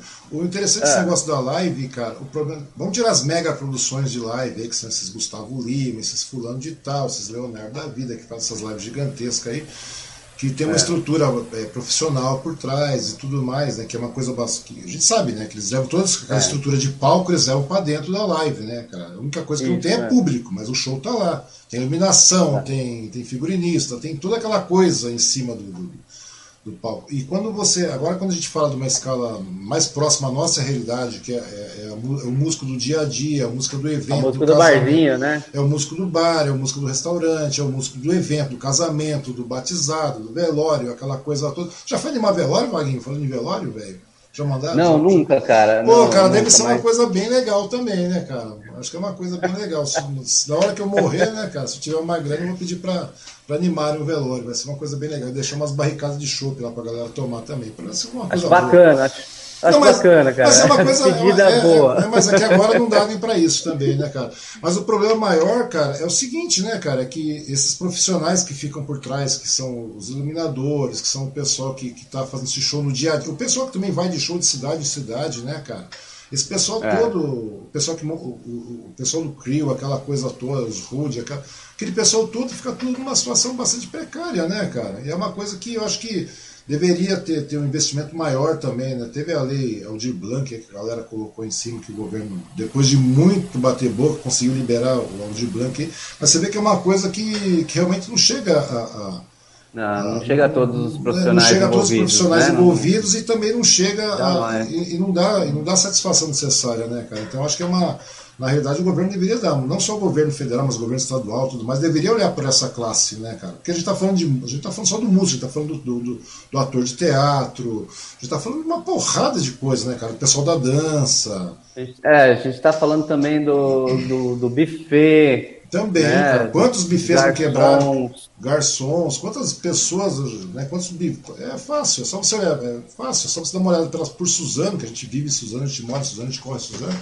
Você vê quanta placa é. de aluga assim, nesses bufês que antigamente funcionavam, é kids não sei o que, não sei mais o que, não sei mais o que, que eram Isso. bufês que funcionavam. Então você imagina a estrutura toda, né, cara? Então, ou seja, a solução não dá para você fazer live com, com, com um buffet, não dá para você fazer live num a gente que é, que é o músico aqui, o, já está penando, é, cara, ainda você... mais o, é, mas o cantor te, teve essa chance um pouco maior de se comunicar e, e, e dar um, um jeito ali na situação. Mas igual você falou, esse pessoal que fica ali é, trás, nos né? bastidores, exatamente, ou, ou, que trabalha nessa parte mais comercial diretamente com alimentos, bebidas e tal, locação, então Pô, vai fazer o quê? Não tem o que fazer, cara. Os caras vão falir e ficar esperando.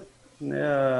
Uma sorte maior acontecer aí do dia para a noite. É, a esperança agora é que vacinem logo aí, ou que nesse meio tempo também o governo tenha uma, uma postura mais correta e dê aí realmente um, um auxílio decente também para essa categoria, né, cara? Que é uma coisa bastante complicada, não é só para empresariado tudo mais. Tem, você fala a economia vai quebrar, é. o empresário vai quebrar. Pô, mas tem muita gente, né, velho? É uma coisa que tem que ser repensada. O...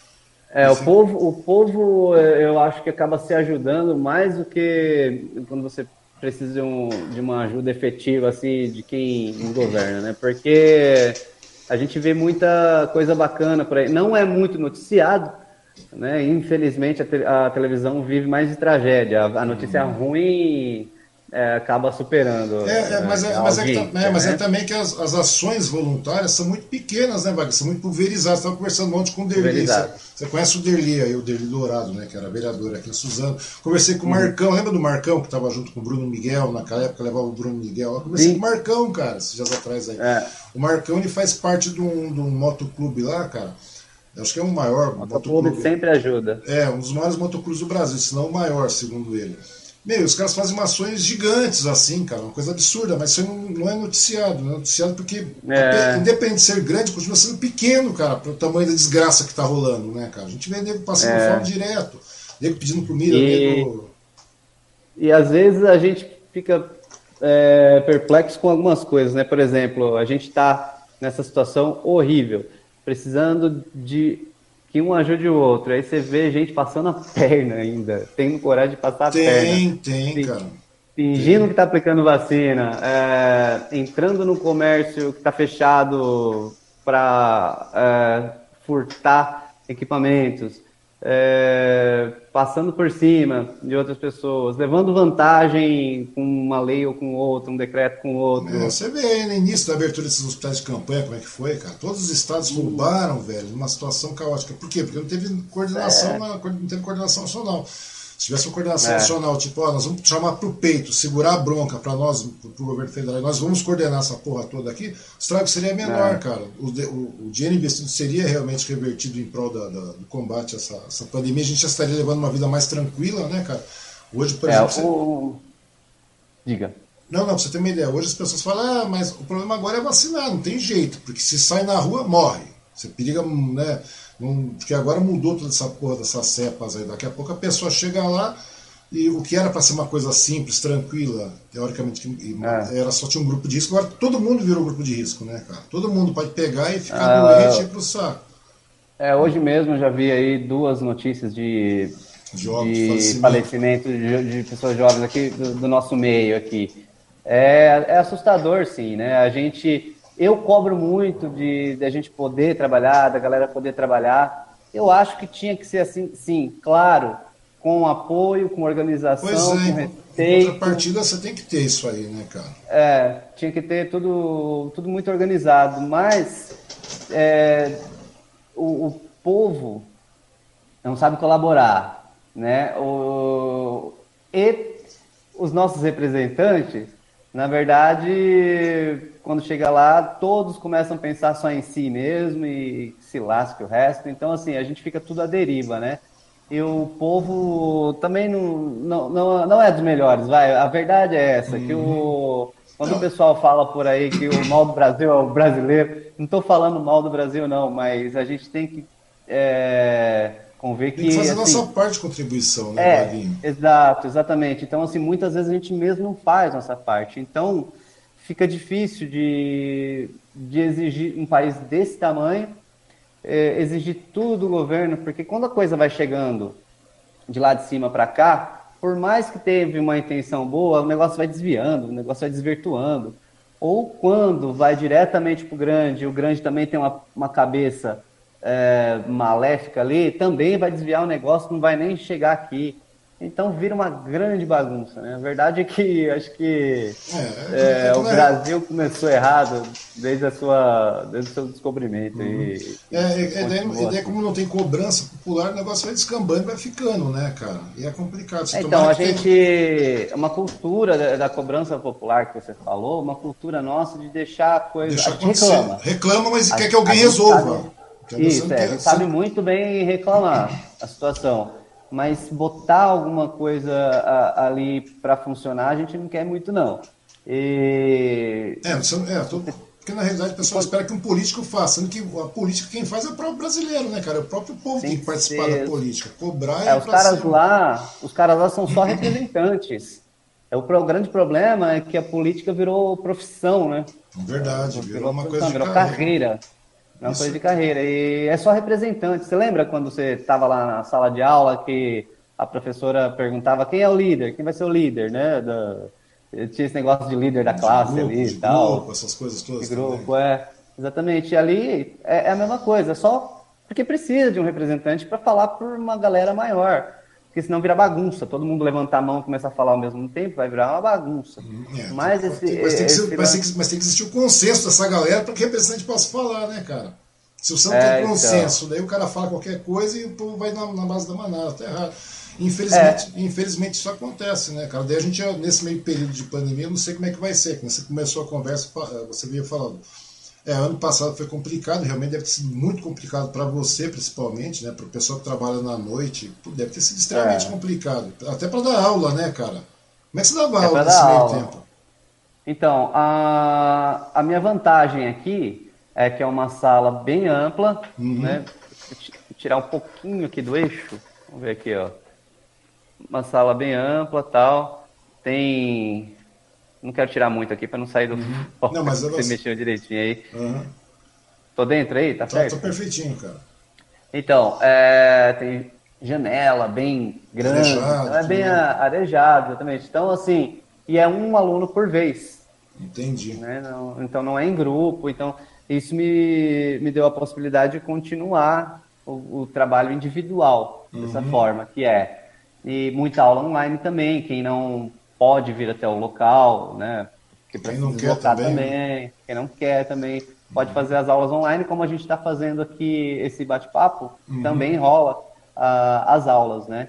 Então é o que vai dando para se virar. Uhum. Mas claro que o, o meu ganha-pão mesmo sempre foi à noite. Eu tive sempre o, o ganha-pão é, como, como músico da noite. Carro-chefe, né? é, como carro-chefe como músico da noite, né? Me vai uma, se adaptando. E me conta uma coisa, nesse período aí de pandemia, Vaguinho, teve uma, um aumento na procura por, pelo, pelos seus cursos de música tal, e tudo mais? Sim, é porque a galera, porque a galera fica é, em casa é, e que continua recebendo uma renda tal, de alguma forma, e e igual falei para você, começa a pirar para ficar ali, né?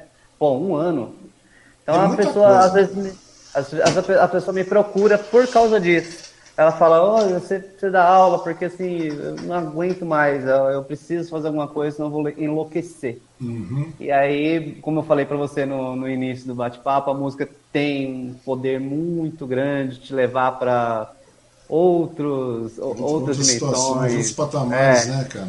Mas, Isso, então, realmente, o pessoal faz aula de música para sair um pouco desse terror. Uhum. E outra pergunta interessante também, né, cara? Porque muita gente gosta de música, muita gente tem interesse. Ah, eu gosto, eu gosto de música, etc., mas não sei tocar nada. O cara acha que é um perfeito ignorante, não vai conseguir desenvolver nada com nenhum instrumento. Isso também é, é. mentira, né, Vaguinho? Total, inclusive para canto, porque no instrumento já tem um pouco desse pensamento, já se tem um pouco desse pensamento. Uhum. Mas o instrumento, por ser algo palpável, você consegue visualizar, você sabe onde estão as notas e tal. é, a pessoa acredita um pouco mais. Só que quando é, você fala, se trata de canto, a pessoa fala assim, ó, ou nasceu cantando ou não vai cantar nunca. E é mentira isso, entendeu? É uma é um mito assim, não, não uhum. tem nada a ver. Você aprende técnica tanto de canto quanto de instrumento de uma forma como qualquer outro curso. Vou dar um exemplo. É, alguém nasceu médico já, dentista, né? Não, não, não nasceu. Uhum. Você não uhum. nasceu cortando ninguém ali, fazendo uma cirurgia, ninguém. Você não nasce fazendo isso.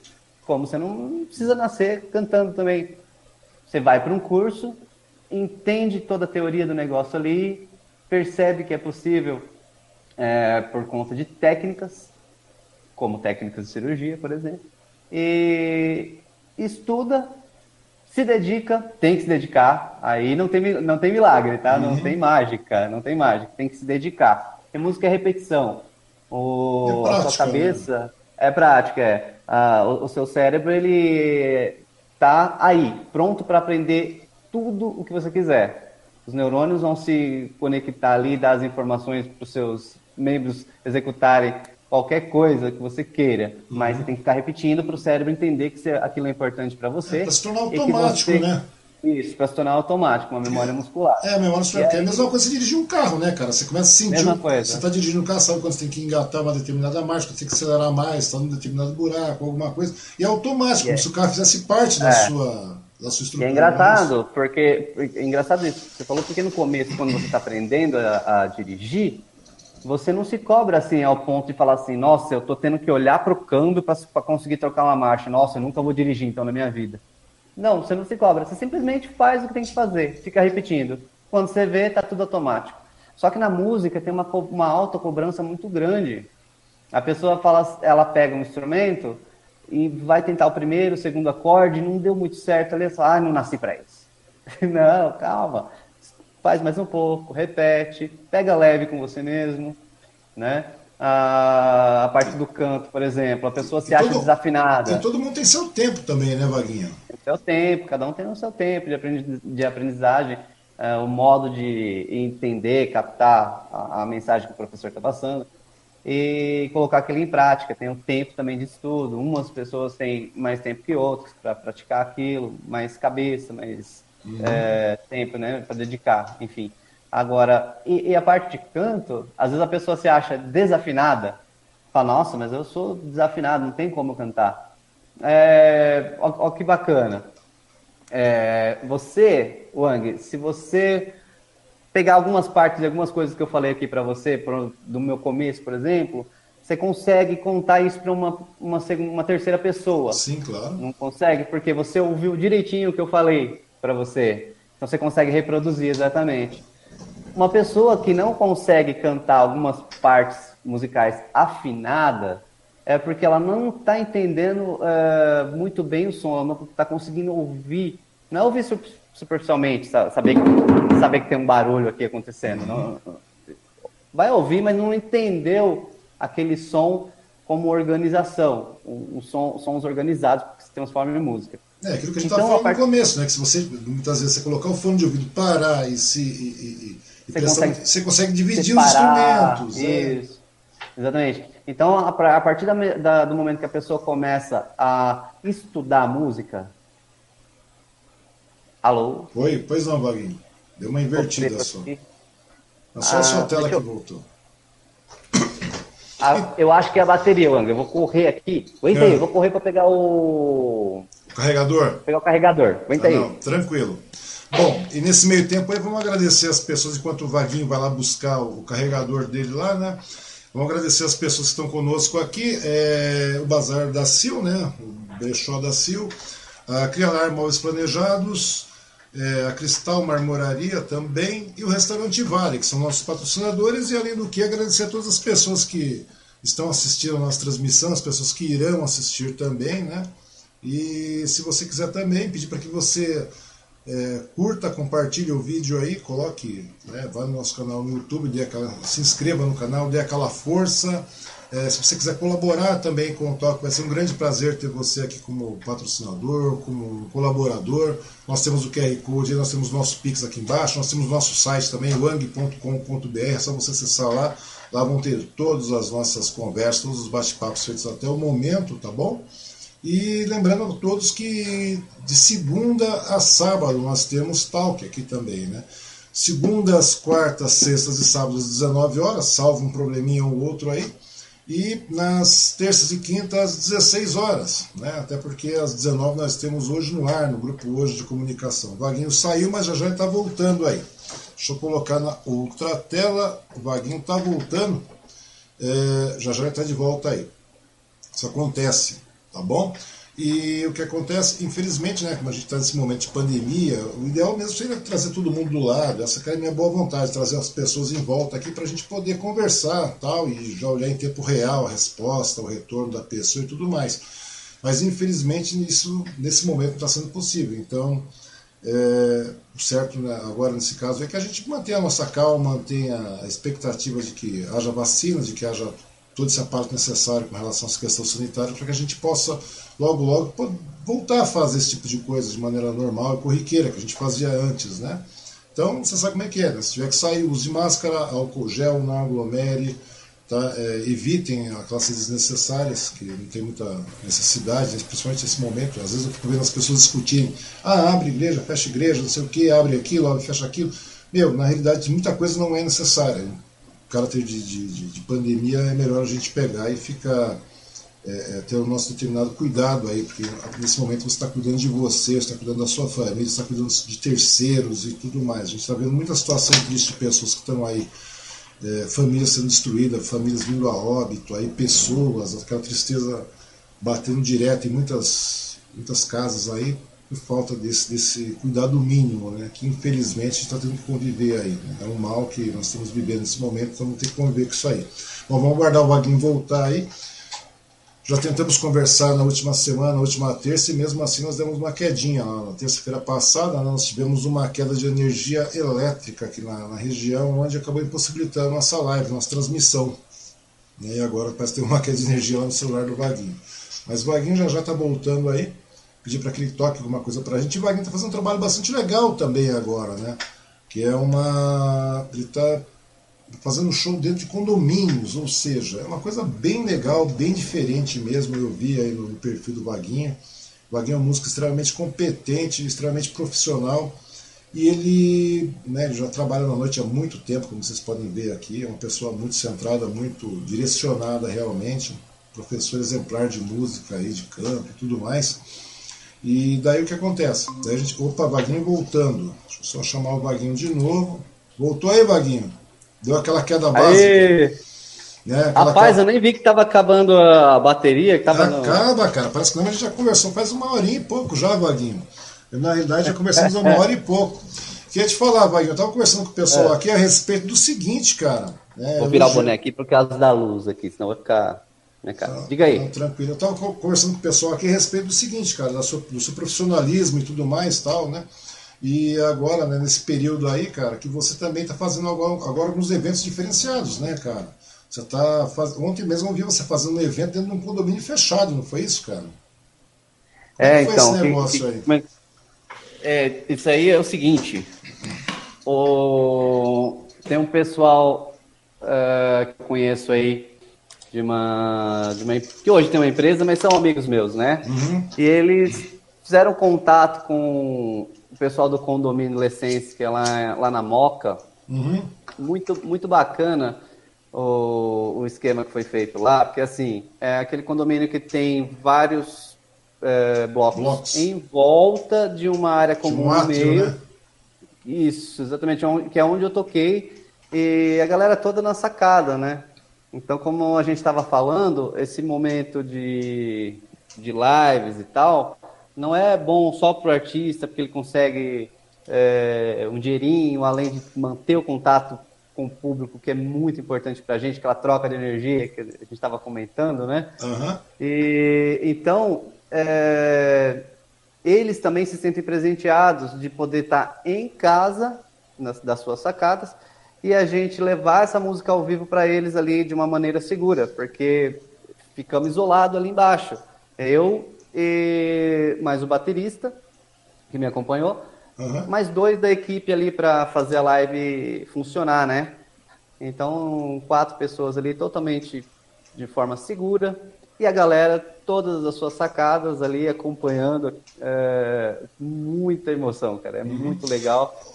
Porque é, é, foi uma live, né? A gente está fazendo a live, uhum. porém, porém a gente está muito próximo às pessoas, né? De uma forma totalmente segura e pessoal cantando é, junto. Interatividade acontece, né? Uma coisa, Vaguinho, eu ia te perguntar a respeito disso também, né? Depois a gente vai voltar para a questão da, do, da sua, do seu curso de música, que uma coisa emendou a outra, que bate-papo é assim, cara, não tem jeito. É. É, você não acha que esse sistema, cara, já que esse ano a gente vai, vai continuar nessa pegada de, de pandemia, infelizmente, aí, você não acha que é um mercado novo que se abre, não, cara, de fazer evento, assim, condomínios, fazer shows fechados em condomínios fechados? Porque tem outro, um outro amigo meu também aqui ele, tá, ele é um advogado, ele tem uma banda de rock, né? E ele tocou aqui também nos condomínios aqui do, do Urupesco, que você conhece aqui perto de casa, né? Ele mora aqui por Isso. Ele fez alguns eventos ali também. É, tocando um pouco de tudo, né? Aquela coisa, você vê, claro que ele toca mais rock, mas aí você já tem um, um, um, um já tem um escopo mais eclético. Você não acha que isso aí é um mercado que está se abrindo, não, Vaguinho? Também para esse ano que, tá, né, que nós estamos entrando nessa pandemia, você não acha que é o tipo da coisa que é um mercado que porque é, é, até uma questão de saúde, né, cara? De saúde mental dessas pessoas que estão dentro de casa, tal, que estão naquela vida corrida, volta, não pode mais ir num barzinho. Muitas vezes a pessoa compra lá sua meia dúzia de cerveja, fica na sacada assistindo vocês, faz o um churrasquinho, faz alguma coisa, faz uhum. uma tabuinha de frios ali, fica lá, tal. Que seja o mínimo do mínimo conforto da casa, na segurança do lar, né, cara? Você não acha que isso aí é um evento que tá, é, é uma situação que está se avizinhando também para os músicos, Vaguinho? É, então, eu não sei se você lembra, Wang, mas assim, é, bem antes de, disso tudo começar, assim, esse, essa pandemia, essa doideira toda aí, uhum. é, eu já ligava minha câmerazinha ali no Facebook, nos barzinhos que eu tava e Lembro, claro. ficava tocando e conversando com a galera, né? Geralmente assim, eu não, não ligava só a câmera só para mostrar que eu tava tocando e o pau rachando aqui, só a coisa filmando ali. Uhum. Eu tinha esse negócio de ligar perto de mim e ficar conversando com o pessoal aqui falar com o pessoal do bar, voltar a falar com o pessoal aqui. Eu já estava fazendo algo parecido, porque eu já estava percebendo que tinha muita gente que não podia me acompanhar no, no, no bar que eu estava tocando. Uhum. Ou porque está morando longe, uh, ou porque casou, está com filho pequeno, fica difícil sair. Né? Tem várias, é, é, vários como é que fala, obstáculos ali que deixa a pessoa um pouco mais distante da, da gente no bar em si. Então eu fazia essas, essas lives justamente para atingir esse pessoal, presentear esse pessoal que estava mais distante, né? Então assim, é, é, já estava sendo uma realidade para mim fazer isso dessa forma. Uhum. Então, com certeza, é, é, um mercado que vai se abrir para muito mais gente que não tinha se atentado a isso. E hoje percebe que é um único ponto é, de, de, encontro uhum. com o seu público, né? E a receptividade é... do povo é bastante legal, né, dos moradores com relação a isso, né? É, sim, com certeza, com certeza. É, como eu falei para você, eles se sentem realmente presenteados, assim. Uhum. É, a gente percebe que quando a gente fala que vai embora, que acabou, tal, ah, não, poxa, fica mais pouco, e tal. Quanto, né? quanto tempo demoram esses shows aí, Vaguinho? Essas que, é, esse que eu fiz de ontem foi de uma hora. Uhum. Por, porque a gente também não pode estender muito. Tudo bem, a maioria está gostando, a gente sabe que está gostando, mas a gente não sabe se tem alguém é, ali acamado, a gente não sabe se tem alguém que não tem costume de ouvir música, né? Tem os casos. Então a gente uhum. tem que uhum. respeitar, a gente faz um tempo é, limite assim, que dá para todo mundo aproveitar bem. Nunca teve reclamação, tá? Nunca teve reclamação, ah, não. não até, até, até, porque isso aí é feito de maneira. Isso aí é antes de, de acontecer um evento desse no, no organizado. Né, organizado no estacionamento do, do, do, condomínio e tudo mais. Isso aí é prévio, é visto com o síndico, com todo mundo, tem é. uma preleção por toda. Um toda, consenso, né? um consenso dentro do condomínio, né? é uma coisa bastante legal, cara. Eu acho que vale a pena investir. E com relação à live, você, já que você trabalha na noite, vou até dar uma sugerida. Você que trabalha com live e tudo mais, você gosta de cantar, óbvio. O pessoal gosta de te ouvir, essa é uma grande verdade também. Né? Todo mundo sabe que você é meio que uma unanimidade. Você é gente boa pra cacete, né, cara? Sempre tá sorrindo. Você pode ter. Caiu, é, caiu um tijolo no seu pé, você tá rindo. Você sempre, é verdade, velho. Tá todo mundo sempre. Não deu em nada.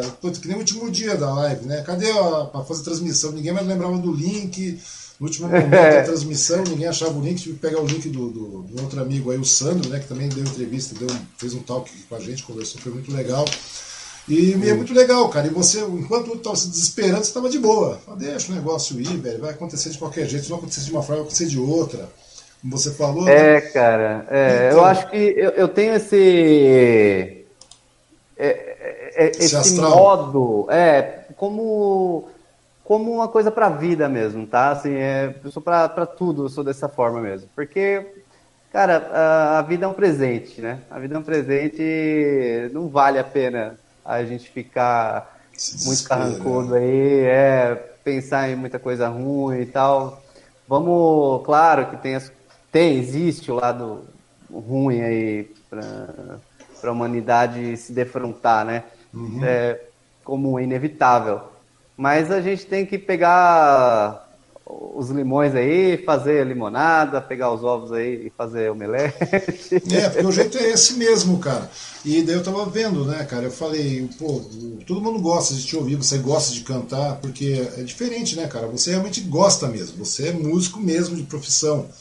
Né? Já é, pensou fazer live? É, já pensou começar a fazer live fechada, Vaguinho? Dessa mesma maneira, ao invés de abrir, você abrir para um grupo seleto, tipo 30 pessoas ou 50 pessoas. Hoje nós temos plataformas aí que conseguem fazer isso, cara. Tipo, a gente está conversando fiz. aqui e colocar para mais 50 pessoas no evento fechado, onde todo mundo interage, todo mundo converse. Tá tudo é, eu tempo... fiz, eu fiz, eu fiz uma. Eu fiz uma Onde você cobre, obviamente, ó, você cobre uma pequena entrada em cima Isso. disso aí, tá? Porque toda a estrutura, é obviamente, né? Porque toda a estrutura também não vai existir toda aquela grande estrutura.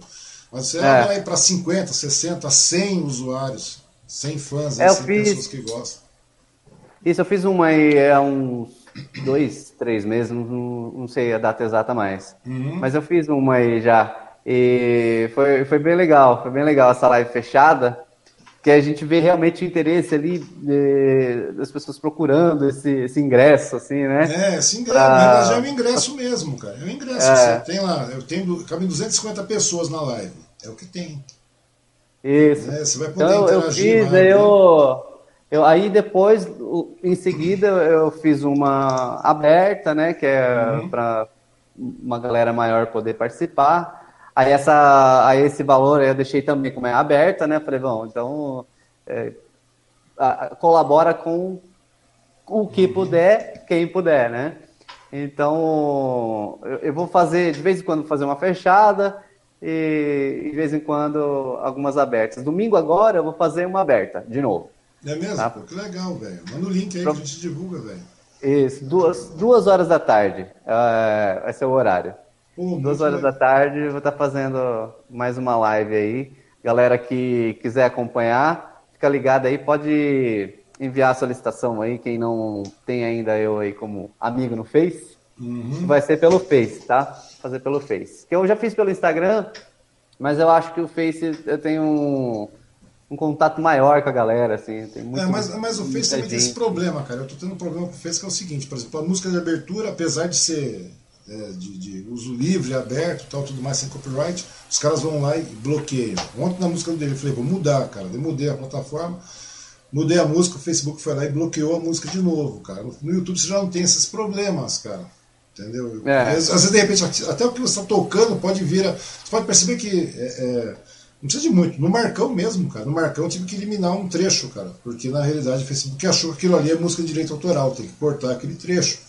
Às vezes está é. tocando, cara, e às vezes o próprio, o próprio Facebook fala, não, essa música é direito de não sei quem, não sei quem, não sei quem, vai lá te bloqueia. Fica uma coisa. É. Não, não, não a transmissão ao vivo, mas naquilo que você vai guardar a posteridade, porque as pessoas vão querer assistir de novo, né, cara? É, então, eu, graças a Deus eu não, não tive nenhum problema com isso no Face. Graças a Deus tá rolando de boa. Tá eu, já, de boa. Eu, eu, já tive vários aí, cara, então eu fico meio preocupado, meio, meio traumatizado com isso. Quem está chegando aqui também, falando, o Gabriel Ferreira. Ele tá falando boa noite e o Vaguinho é o melhor. Pô, você vê, Vaguinho, como eu te falei. Meu cara. sobrinho, beijão, beijão, a, Biel. A galera gosta. Então, Vaguinho, agora voltando à questão, até porque a gente já está conversando bastante, daqui a pouco você, tá, você deve ter. Não sei se tem aula hoje ainda. Tem, tem aula, daqui a pouquinho, daqui a pouquinho tem aula. Pois é, cara, daqui a pouquinho também tem o Suzano hoje. Hoje eu vou conversar com o pessoal aí da, da, é uma conversa mais comercial, mas tudo bem, é conversa, né? Então você tem que ter um horário para começar. O que eu queria te falar, Vaguinho? Quer dizer, hoje, com relação à questão do curso, cara, quer dizer, então voltando àquela história que até cair a sua conexão aí, todo mundo pode estudar música, né, cara? Até eu que não entendo porra nenhuma, posso chegar aí e tal, e. e, e basta ter tempo, vontade. Basta ter vontade, é, tendo tempo. Tem que ter vontade, cara uma mísera dedicação, um pouco de dedicação, você acaba pegando, né, cara? Ou seja, você não precisa sair, você não vai ser, dentro dos seus limites, é claro, você não vai ser um Yamandu Costa, por exemplo, da vida. Esquece. Nem, nem precisa, é, nem precisa. Não, porque não. se você. Porque se você for ver, por exemplo, o, o, o, Yamandu que tem uma técnica absurda, um dom absurdo assim e tal. É, mas às vezes você vem com três acordezinhos e emociona tanto quanto. Pois é, Entendeu? é, cara. De repente você está tocando para sua família, você está tocando dentro do seu, da sua casa, com seus amigos. E é uma coisa que, e creio não, é uma satisfação também, né, cara?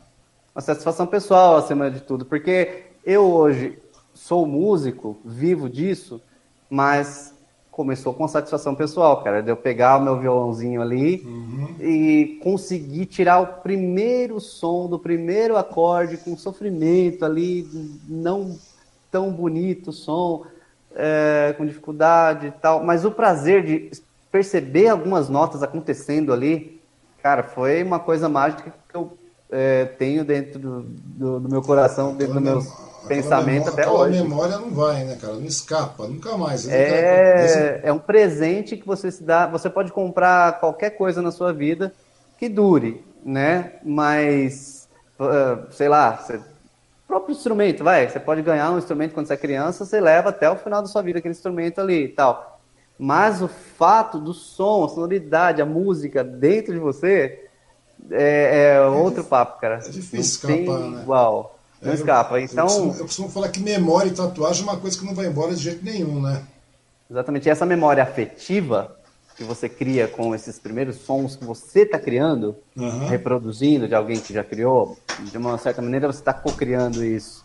É, é, essa, essa magia é o primeiro passo para tudo acontecer. Então, assim, não, não importa se você vai ser profissional, se você vai tocar super bem, não importa. A satisfação pessoal inicial é o que vai mandar o restante, da, vai coordenar o resto da sua caminhada como músico. Porque a partir do momento que você começa a tirar os primeiros acordes, você consegue é, fazer essa arte é, se tornar uma realidade, né, ela acontecer, cara, a partir dali você já é músico. Não importa se você sabe. Se você vai se descambar, se você vai se tornar um grande Fred Mercury cantando, se você vai se tornar um Yamano Costa, um Você James dentro de você, você já é músico, exatamente. Dentro de você, você já é músico.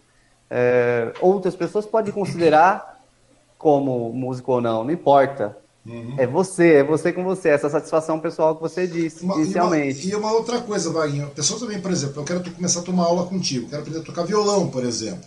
Né? Eu uhum. quero aprender a tocar violão. É uma coisa, digamos aí, trivial, né? Que todo mundo tem acesso, pode ter um acesso fácil. Eu não preciso, eu não é. preciso comprar um violão de, de marca X, Y, W, aquele violão de 5 pau, por exemplo. Você pode Nada. ter um instrumento. É, hoje usado, você pega o instrumento usado aí, consegue violão por 100 reais. Entendeu? Para você começar. Quer dizer, já, já é o suficiente para a pessoa, né? Afinando, já, o cara já vai embora. Mas, exatamente. O violãozinho que eu comecei era, é, era simplesinho. É. Tal, era muito simples, entendeu? É, é o suficiente para você entender o que se tem ali de, de notas musicais, da coisa, né? sistemática da coisa. Eu comecei, na verdade, com uma harpa, vai, falar a verdade, assim, o meu uma primeiro harpa? instrumento foi uma harpa. É. Uma coisa chique, não é, velho. Mas não é essa harpa que você conhece, que toca em pé, aqui, uhum. aquela coisa do angelical, não. Aquela não é essa harpa, essa É uma arquinha pequenininha, desse tamanho, assim, ela é, é meio triangular, dessa forma aqui mesmo. Estou uhum. mostrando, meio São triangular. Aquelas meio tipo tamanho. de cupido, assim, né, cara? Não era aquelas harpas tipo meio cupidinho, assim, cara? Que era pequenininha? Meio cupido, exatamente. É que eu não lembro o nome real dessa harpa, a harpa cítara, não lembro o nome uhum. real dela.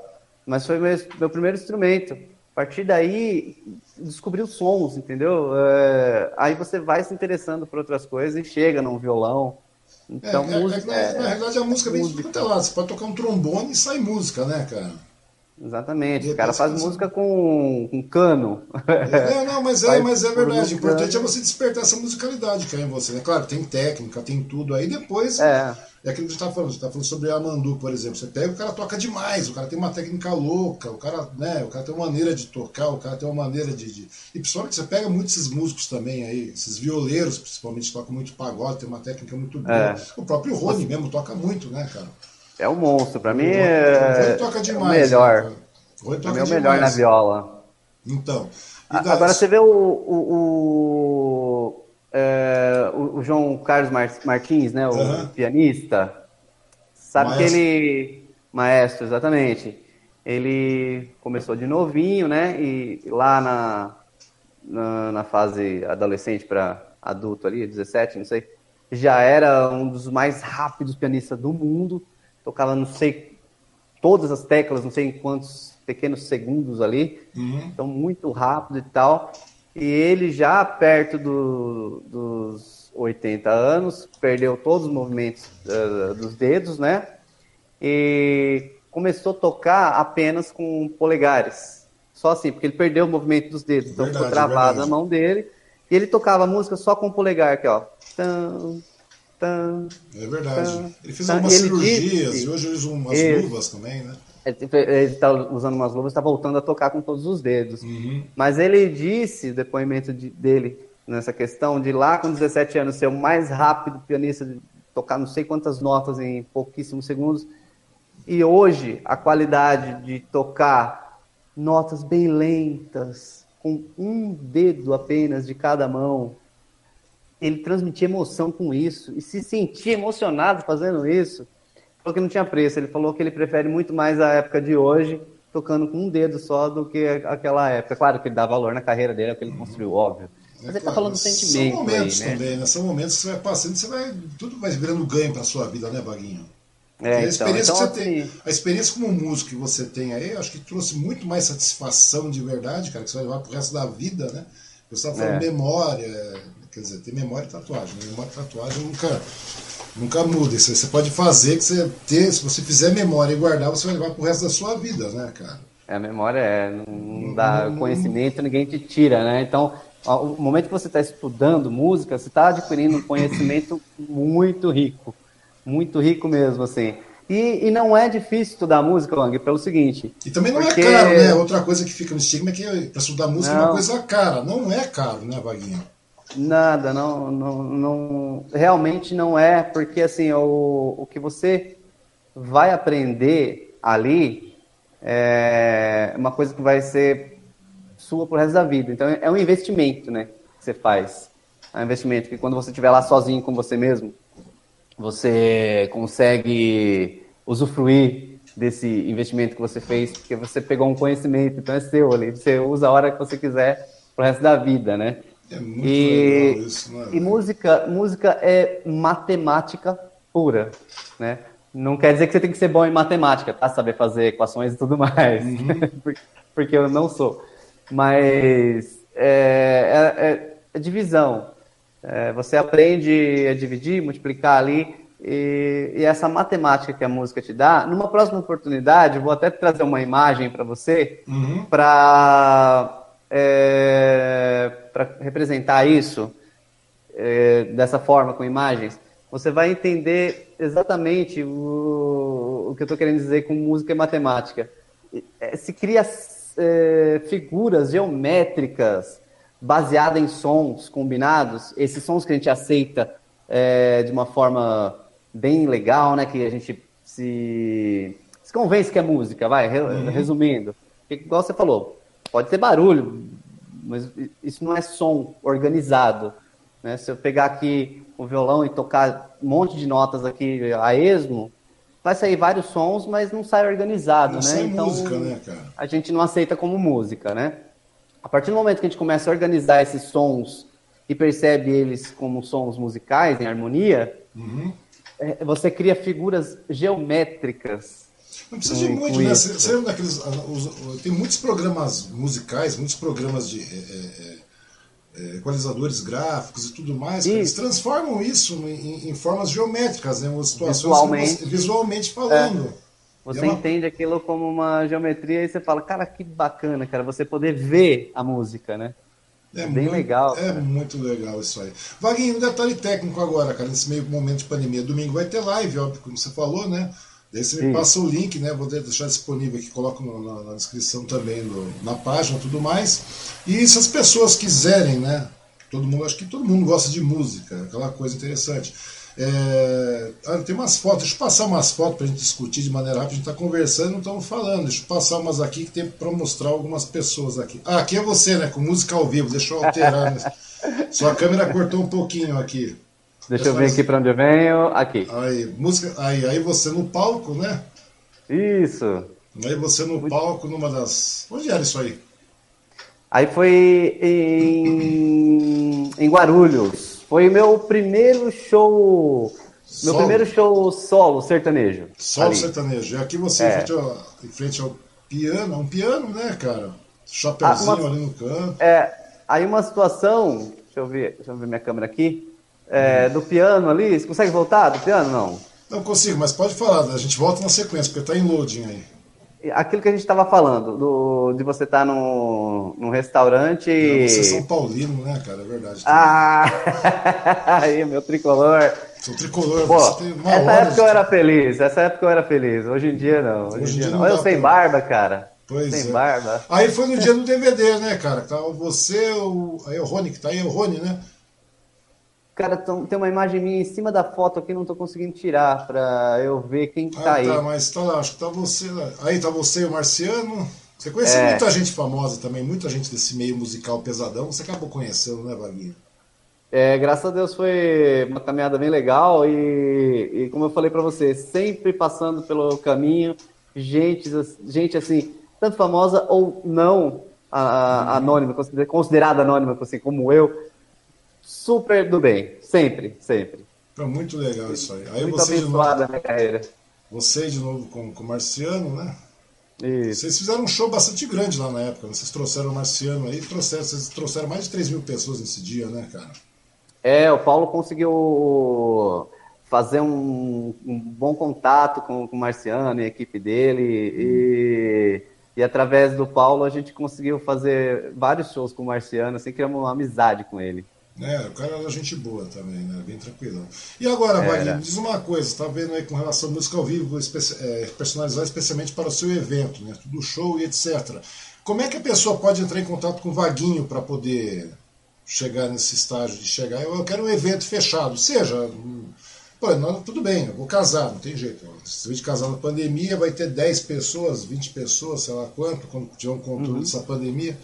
50 pessoas, vai ter um espaço bastante arejado. Ah, e você de novo no, é, então, só, só comentar esse piano aí, porque assim, é, esse restaurante lá em Mogi, hum. é o Bisa Maria, e ali eu fui para fazer voz e violão, uhum. né, e, e, aquilo que você falou, pô, é legal esses lances você tocar vários instrumentos, assim, como é que isso se dá, assim, num show seu? Ó, que legal, eu fui para fazer voz e violão, cheguei lá, me deparei com um piano, Aí perguntei pra dona, falei, posso tocar esse piano aqui? Ela falou, pode. Aí parei de fazer um pouco de voz de violão, fui pro piano, coloquei meu microfone lá e cantei algumas músicas. Inclusive tem até meu Face aí, o, alguns trechos, eu uhum. fazendo com esse piano aí. Pô, foi muito bacana, porque cria uma surpresa, né? O povo não, nem tava esperando isso, nem eu tava esperando. É diferente, né, cara? E, a, e, e você como músico de, de, de evento, músico de noite e tudo mais Todo dia é uma experiência nova, né, Vaguinho? Todo dia é uma experiência nova. Porque é diferente de você chegar num palco com um setlist montado. Tem, vou tocar 30 músicas, beleza, 20 músicas. É. Já tá lá A, B, C, D, E, 1, 2, 3, até a trigésima no setlist. Agora, quando chega na noitada ou no, no, evento, é tudo bem diferente. Você não sabe se de repente você vai encontrar um, um, um, um você falou, encontrar um violão lá, de repente você pode encontrar uns 10 trombonistas, uns mariachi também muito louco lá, é uma. Exatamente, já aconteceu muito uh, caso pessoa chegar com uma gaita ali, pô, toco gaita, cara, posso fazer um som aqui com você? Chega e pra vai, cá, né? chega pra cá. Vai vir uma jam session, né, cara? Fica todo mundo fazendo é. aquela jam assim, né, cara? É muito é, legal exatamente. isso. Já, já, uh, já fiz amizades com várias pessoas que nem imaginaria que ia ser amigos e tal, se transformaram em alunos também, algumas pessoas que arriscaram cantar comigo ali, um uhum. pedacinho de uma música e, pô, daqui a pouco tá fazendo aula comigo. É, muito, é legal, muito legal esse lance da, de tocar na noite por causa disso, dessa, dessa surpresa. Essa que... interatividade, né, que a música traz também, né, cara? É, é bem a legal. Música, eu, música... eu, é bacana ter um show montado com set list, repertório, é bacana, é legal. Mas eu gosto muito de, desse outro lado, cara, de fazer a coisa acontecer na hora, da coisa ser criada uhum. e finalizada sem nenhum roteiro. Acho muito legal. É muito bom. E aí, Vaguinho, daí as pessoas querem contratar o Vaguinho, querem. Como é que eles fazem? Querem aprender a tocar com o Vaguinho, querem entrar em contato com o Vaguinho. Como é que faz o negócio, Vaguinho? Vamos lá, vamos, vou, vou passar o WhatsApp, que uhum. é, é bem rápido, né? O WhatsApp é 95353 8827. Né? De novo, 95353 8827. Ou pelo próprio Face aqui, ó, que a galera é, quiser falar comigo, pelo próprio Facebook. Não sei se tem aí o, o link aí do, do meu, Wang. Mas eu vou Mas disponibilizar. Disponibilizar aí pra galera aí, se, se tiver difícil encontrar, facebook.com barra vaguinho oficial, tá bom? Pois é. Fica, Futuramente fica vai ser Wagner Melo, né? Vaguinho oficial parece que é do pagode, é. né? É aquilo que a gente estava falando. No, no, vou, vou manter o Vaguinho ali como um apelido que tem no, no, no Face, como você deixar o apelido ali, né? Tem, no segundo, tem, tem, tem. No segundo plano, né? Porque vou, vou, manter isso, porque é, é, o que você falou, a galera conhece, me conhece por 20 anos, tratamento como vaguinho, e é como eu gosto, né? Mas realmente eu tenho essa dificuldade. Quando eu vou fazer show num lugar desconhecido, pensam que vai um pagodeiro lá, eu falei, ah, deixa eu vou, vou colocar um, um, um, negócio, um pouco né? mais, é, um pouco mais mais neutro, né? Deixar o meu Wagner Mello aí, que também já bastante gente me conhece. Tá legal. Mas é muito legal mesmo, Wagner. Wagner, de verdade, meu querido, meu, muito obrigado por você, pela sua disponibilidade de tempo aí, você está conosco aí conversando, agradecer. Né? Já fizemos uma primeira, caiu, voltamos para a segunda, muito legal, e parece que não, a gente conversou uma hora e tra... duas horas já, cara. O tempo voa, velho. É, muito é, legal, é, cara. Passa, passa rápido. Quando a gente, pô, a gente tá falando aqui entre amigos, então o negócio flui mais ainda, né? É Dá vontade legal, de falar cara. a noite inteira, mas Wang, muito obrigado pelo convite, tá? Eu que agradeço, muito feliz de estar participando com, com você aí. Toda a sorte do mundo para você nessa empreitada Para você também, Vaguinho, para você também. Sabe que você é uma pessoa que eu quero muito bem, cara. Eu quero que tudo dê muito certo na sua vida sempre aí, velho. De verdade mesmo, eu torço muito, cara. E agora nesse novo empreendimento, você tá com, você tá com sua, a, a, sua escola de música tá agora no centro aí, não é isso? Onde Bem tá? pertinho da padaria Santa Helena, mas quase de frente aqui. É, se você estiver na Santa Helena e olhar para o outro lado da rua, você vai ver uhum. um restaurante japonês, o Bento, do Japa. Uhum, sim. É em cima, é no primeiro andar, é em cima. Pô, muito Bem pertinho legal. da Santa Helena. Então é bastante simples. Se você quiser aprender a tocar algum instrumento e tal, vai lá, conversa com o Vaguinho, vai conhecer a estrutura do Vaguinho lá, vai conhecer a história do Vaguinho. O cara tem um portfólio enorme, o cara tem uma bagagem gigante aí conhece o cara lá, conversa com o cara, vai ver não é nenhuma enrolação, o cara é muito bom mesmo, e é aquilo que o Tato falou, cara, é o Tato acertou na veia mesmo. O Vaguinho é um cara muito conhecido na noite. Tem muita gente que não conhece, né, que não tem o costume de, de estar à noite por aí, mas gosta de música, cara. música é uma coisa universal, todo mundo gosta. Então vai lá, conhece tudo do Vaguinho, não é caro, entendeu? Com 100, 200 pau você compra um violão para aprender a tocar e depois tudo bem, né, cara? Começa com um violãozinho, o negócio escampa pro outro lado, né, Vaguinho? O negócio é começar. Se você não der início nas coisas, elas não vão acontecer nunca, né? Não tem jeito. Verdade. Isso é para qualquer coisa. Você precisa iniciar. Verdade. Os percalços vão existir, né, cara? É, dá esse primeiro passo aí. No que eu puder ajudar, musicalmente falando, pode contar comigo que eu tô aqui para o que der e vier, tá bom? Seja instrumento musical ou para aulas de canto. Vamos tirar esse estigma de que, só, de... só quem tem o dom que, que faz. Se você está no zero, não tem a mínima ideia do que seja estudar música, mas tem vontade, vem para cá, fala comigo aqui que eu vou explicar direitinho para você como é que funciona. Você vai se surpreender. O negócio é esse aí mesmo. Bom, de novo, Vaguinho, meu muito obrigado pela sua atenção aí. Beleza? Domingo tem live do Vaguinho, o pessoal assiste aí. Daqui a pouco tem Suzano hoje. Duas horas. Duas horas, nas 14 horas. Domingo Isso tá aí. Vamos colocar domingão. o link e deixar disponível. Vou transmitir também, Vaguinho. Vou compartilhar a bagaça. Você vai ver que o negócio Valeu, é muito, muito obrigado. Tá bom? Pessoal, meu muito obrigado a todos aí. Meu muito obrigado, Vaguinho. Já tá chovendo, cara. Tá chovendo aí já? Já, já começou, desaba, começou. Já, já desaba energia elétrica aqui, cara. Beleza? Pessoal, muito obrigado a todos aí. Amanhã tem mais. Amanhã eu converso com o professor Luciano Castilho, às 19 horas. Aí. Ele foi vice do Derli também. Aqui nós vamos conversar um pouco sobre o cenário político nacional aí. Tá bom? Vai ser um grande prazer ter todos vocês aqui. Você aí, Wagner, pega aí, curte, compartilha também, manda pros amigos, curte o canal no, no, no YouTube e dá aquela forcinha aí. Beleza, meu querido?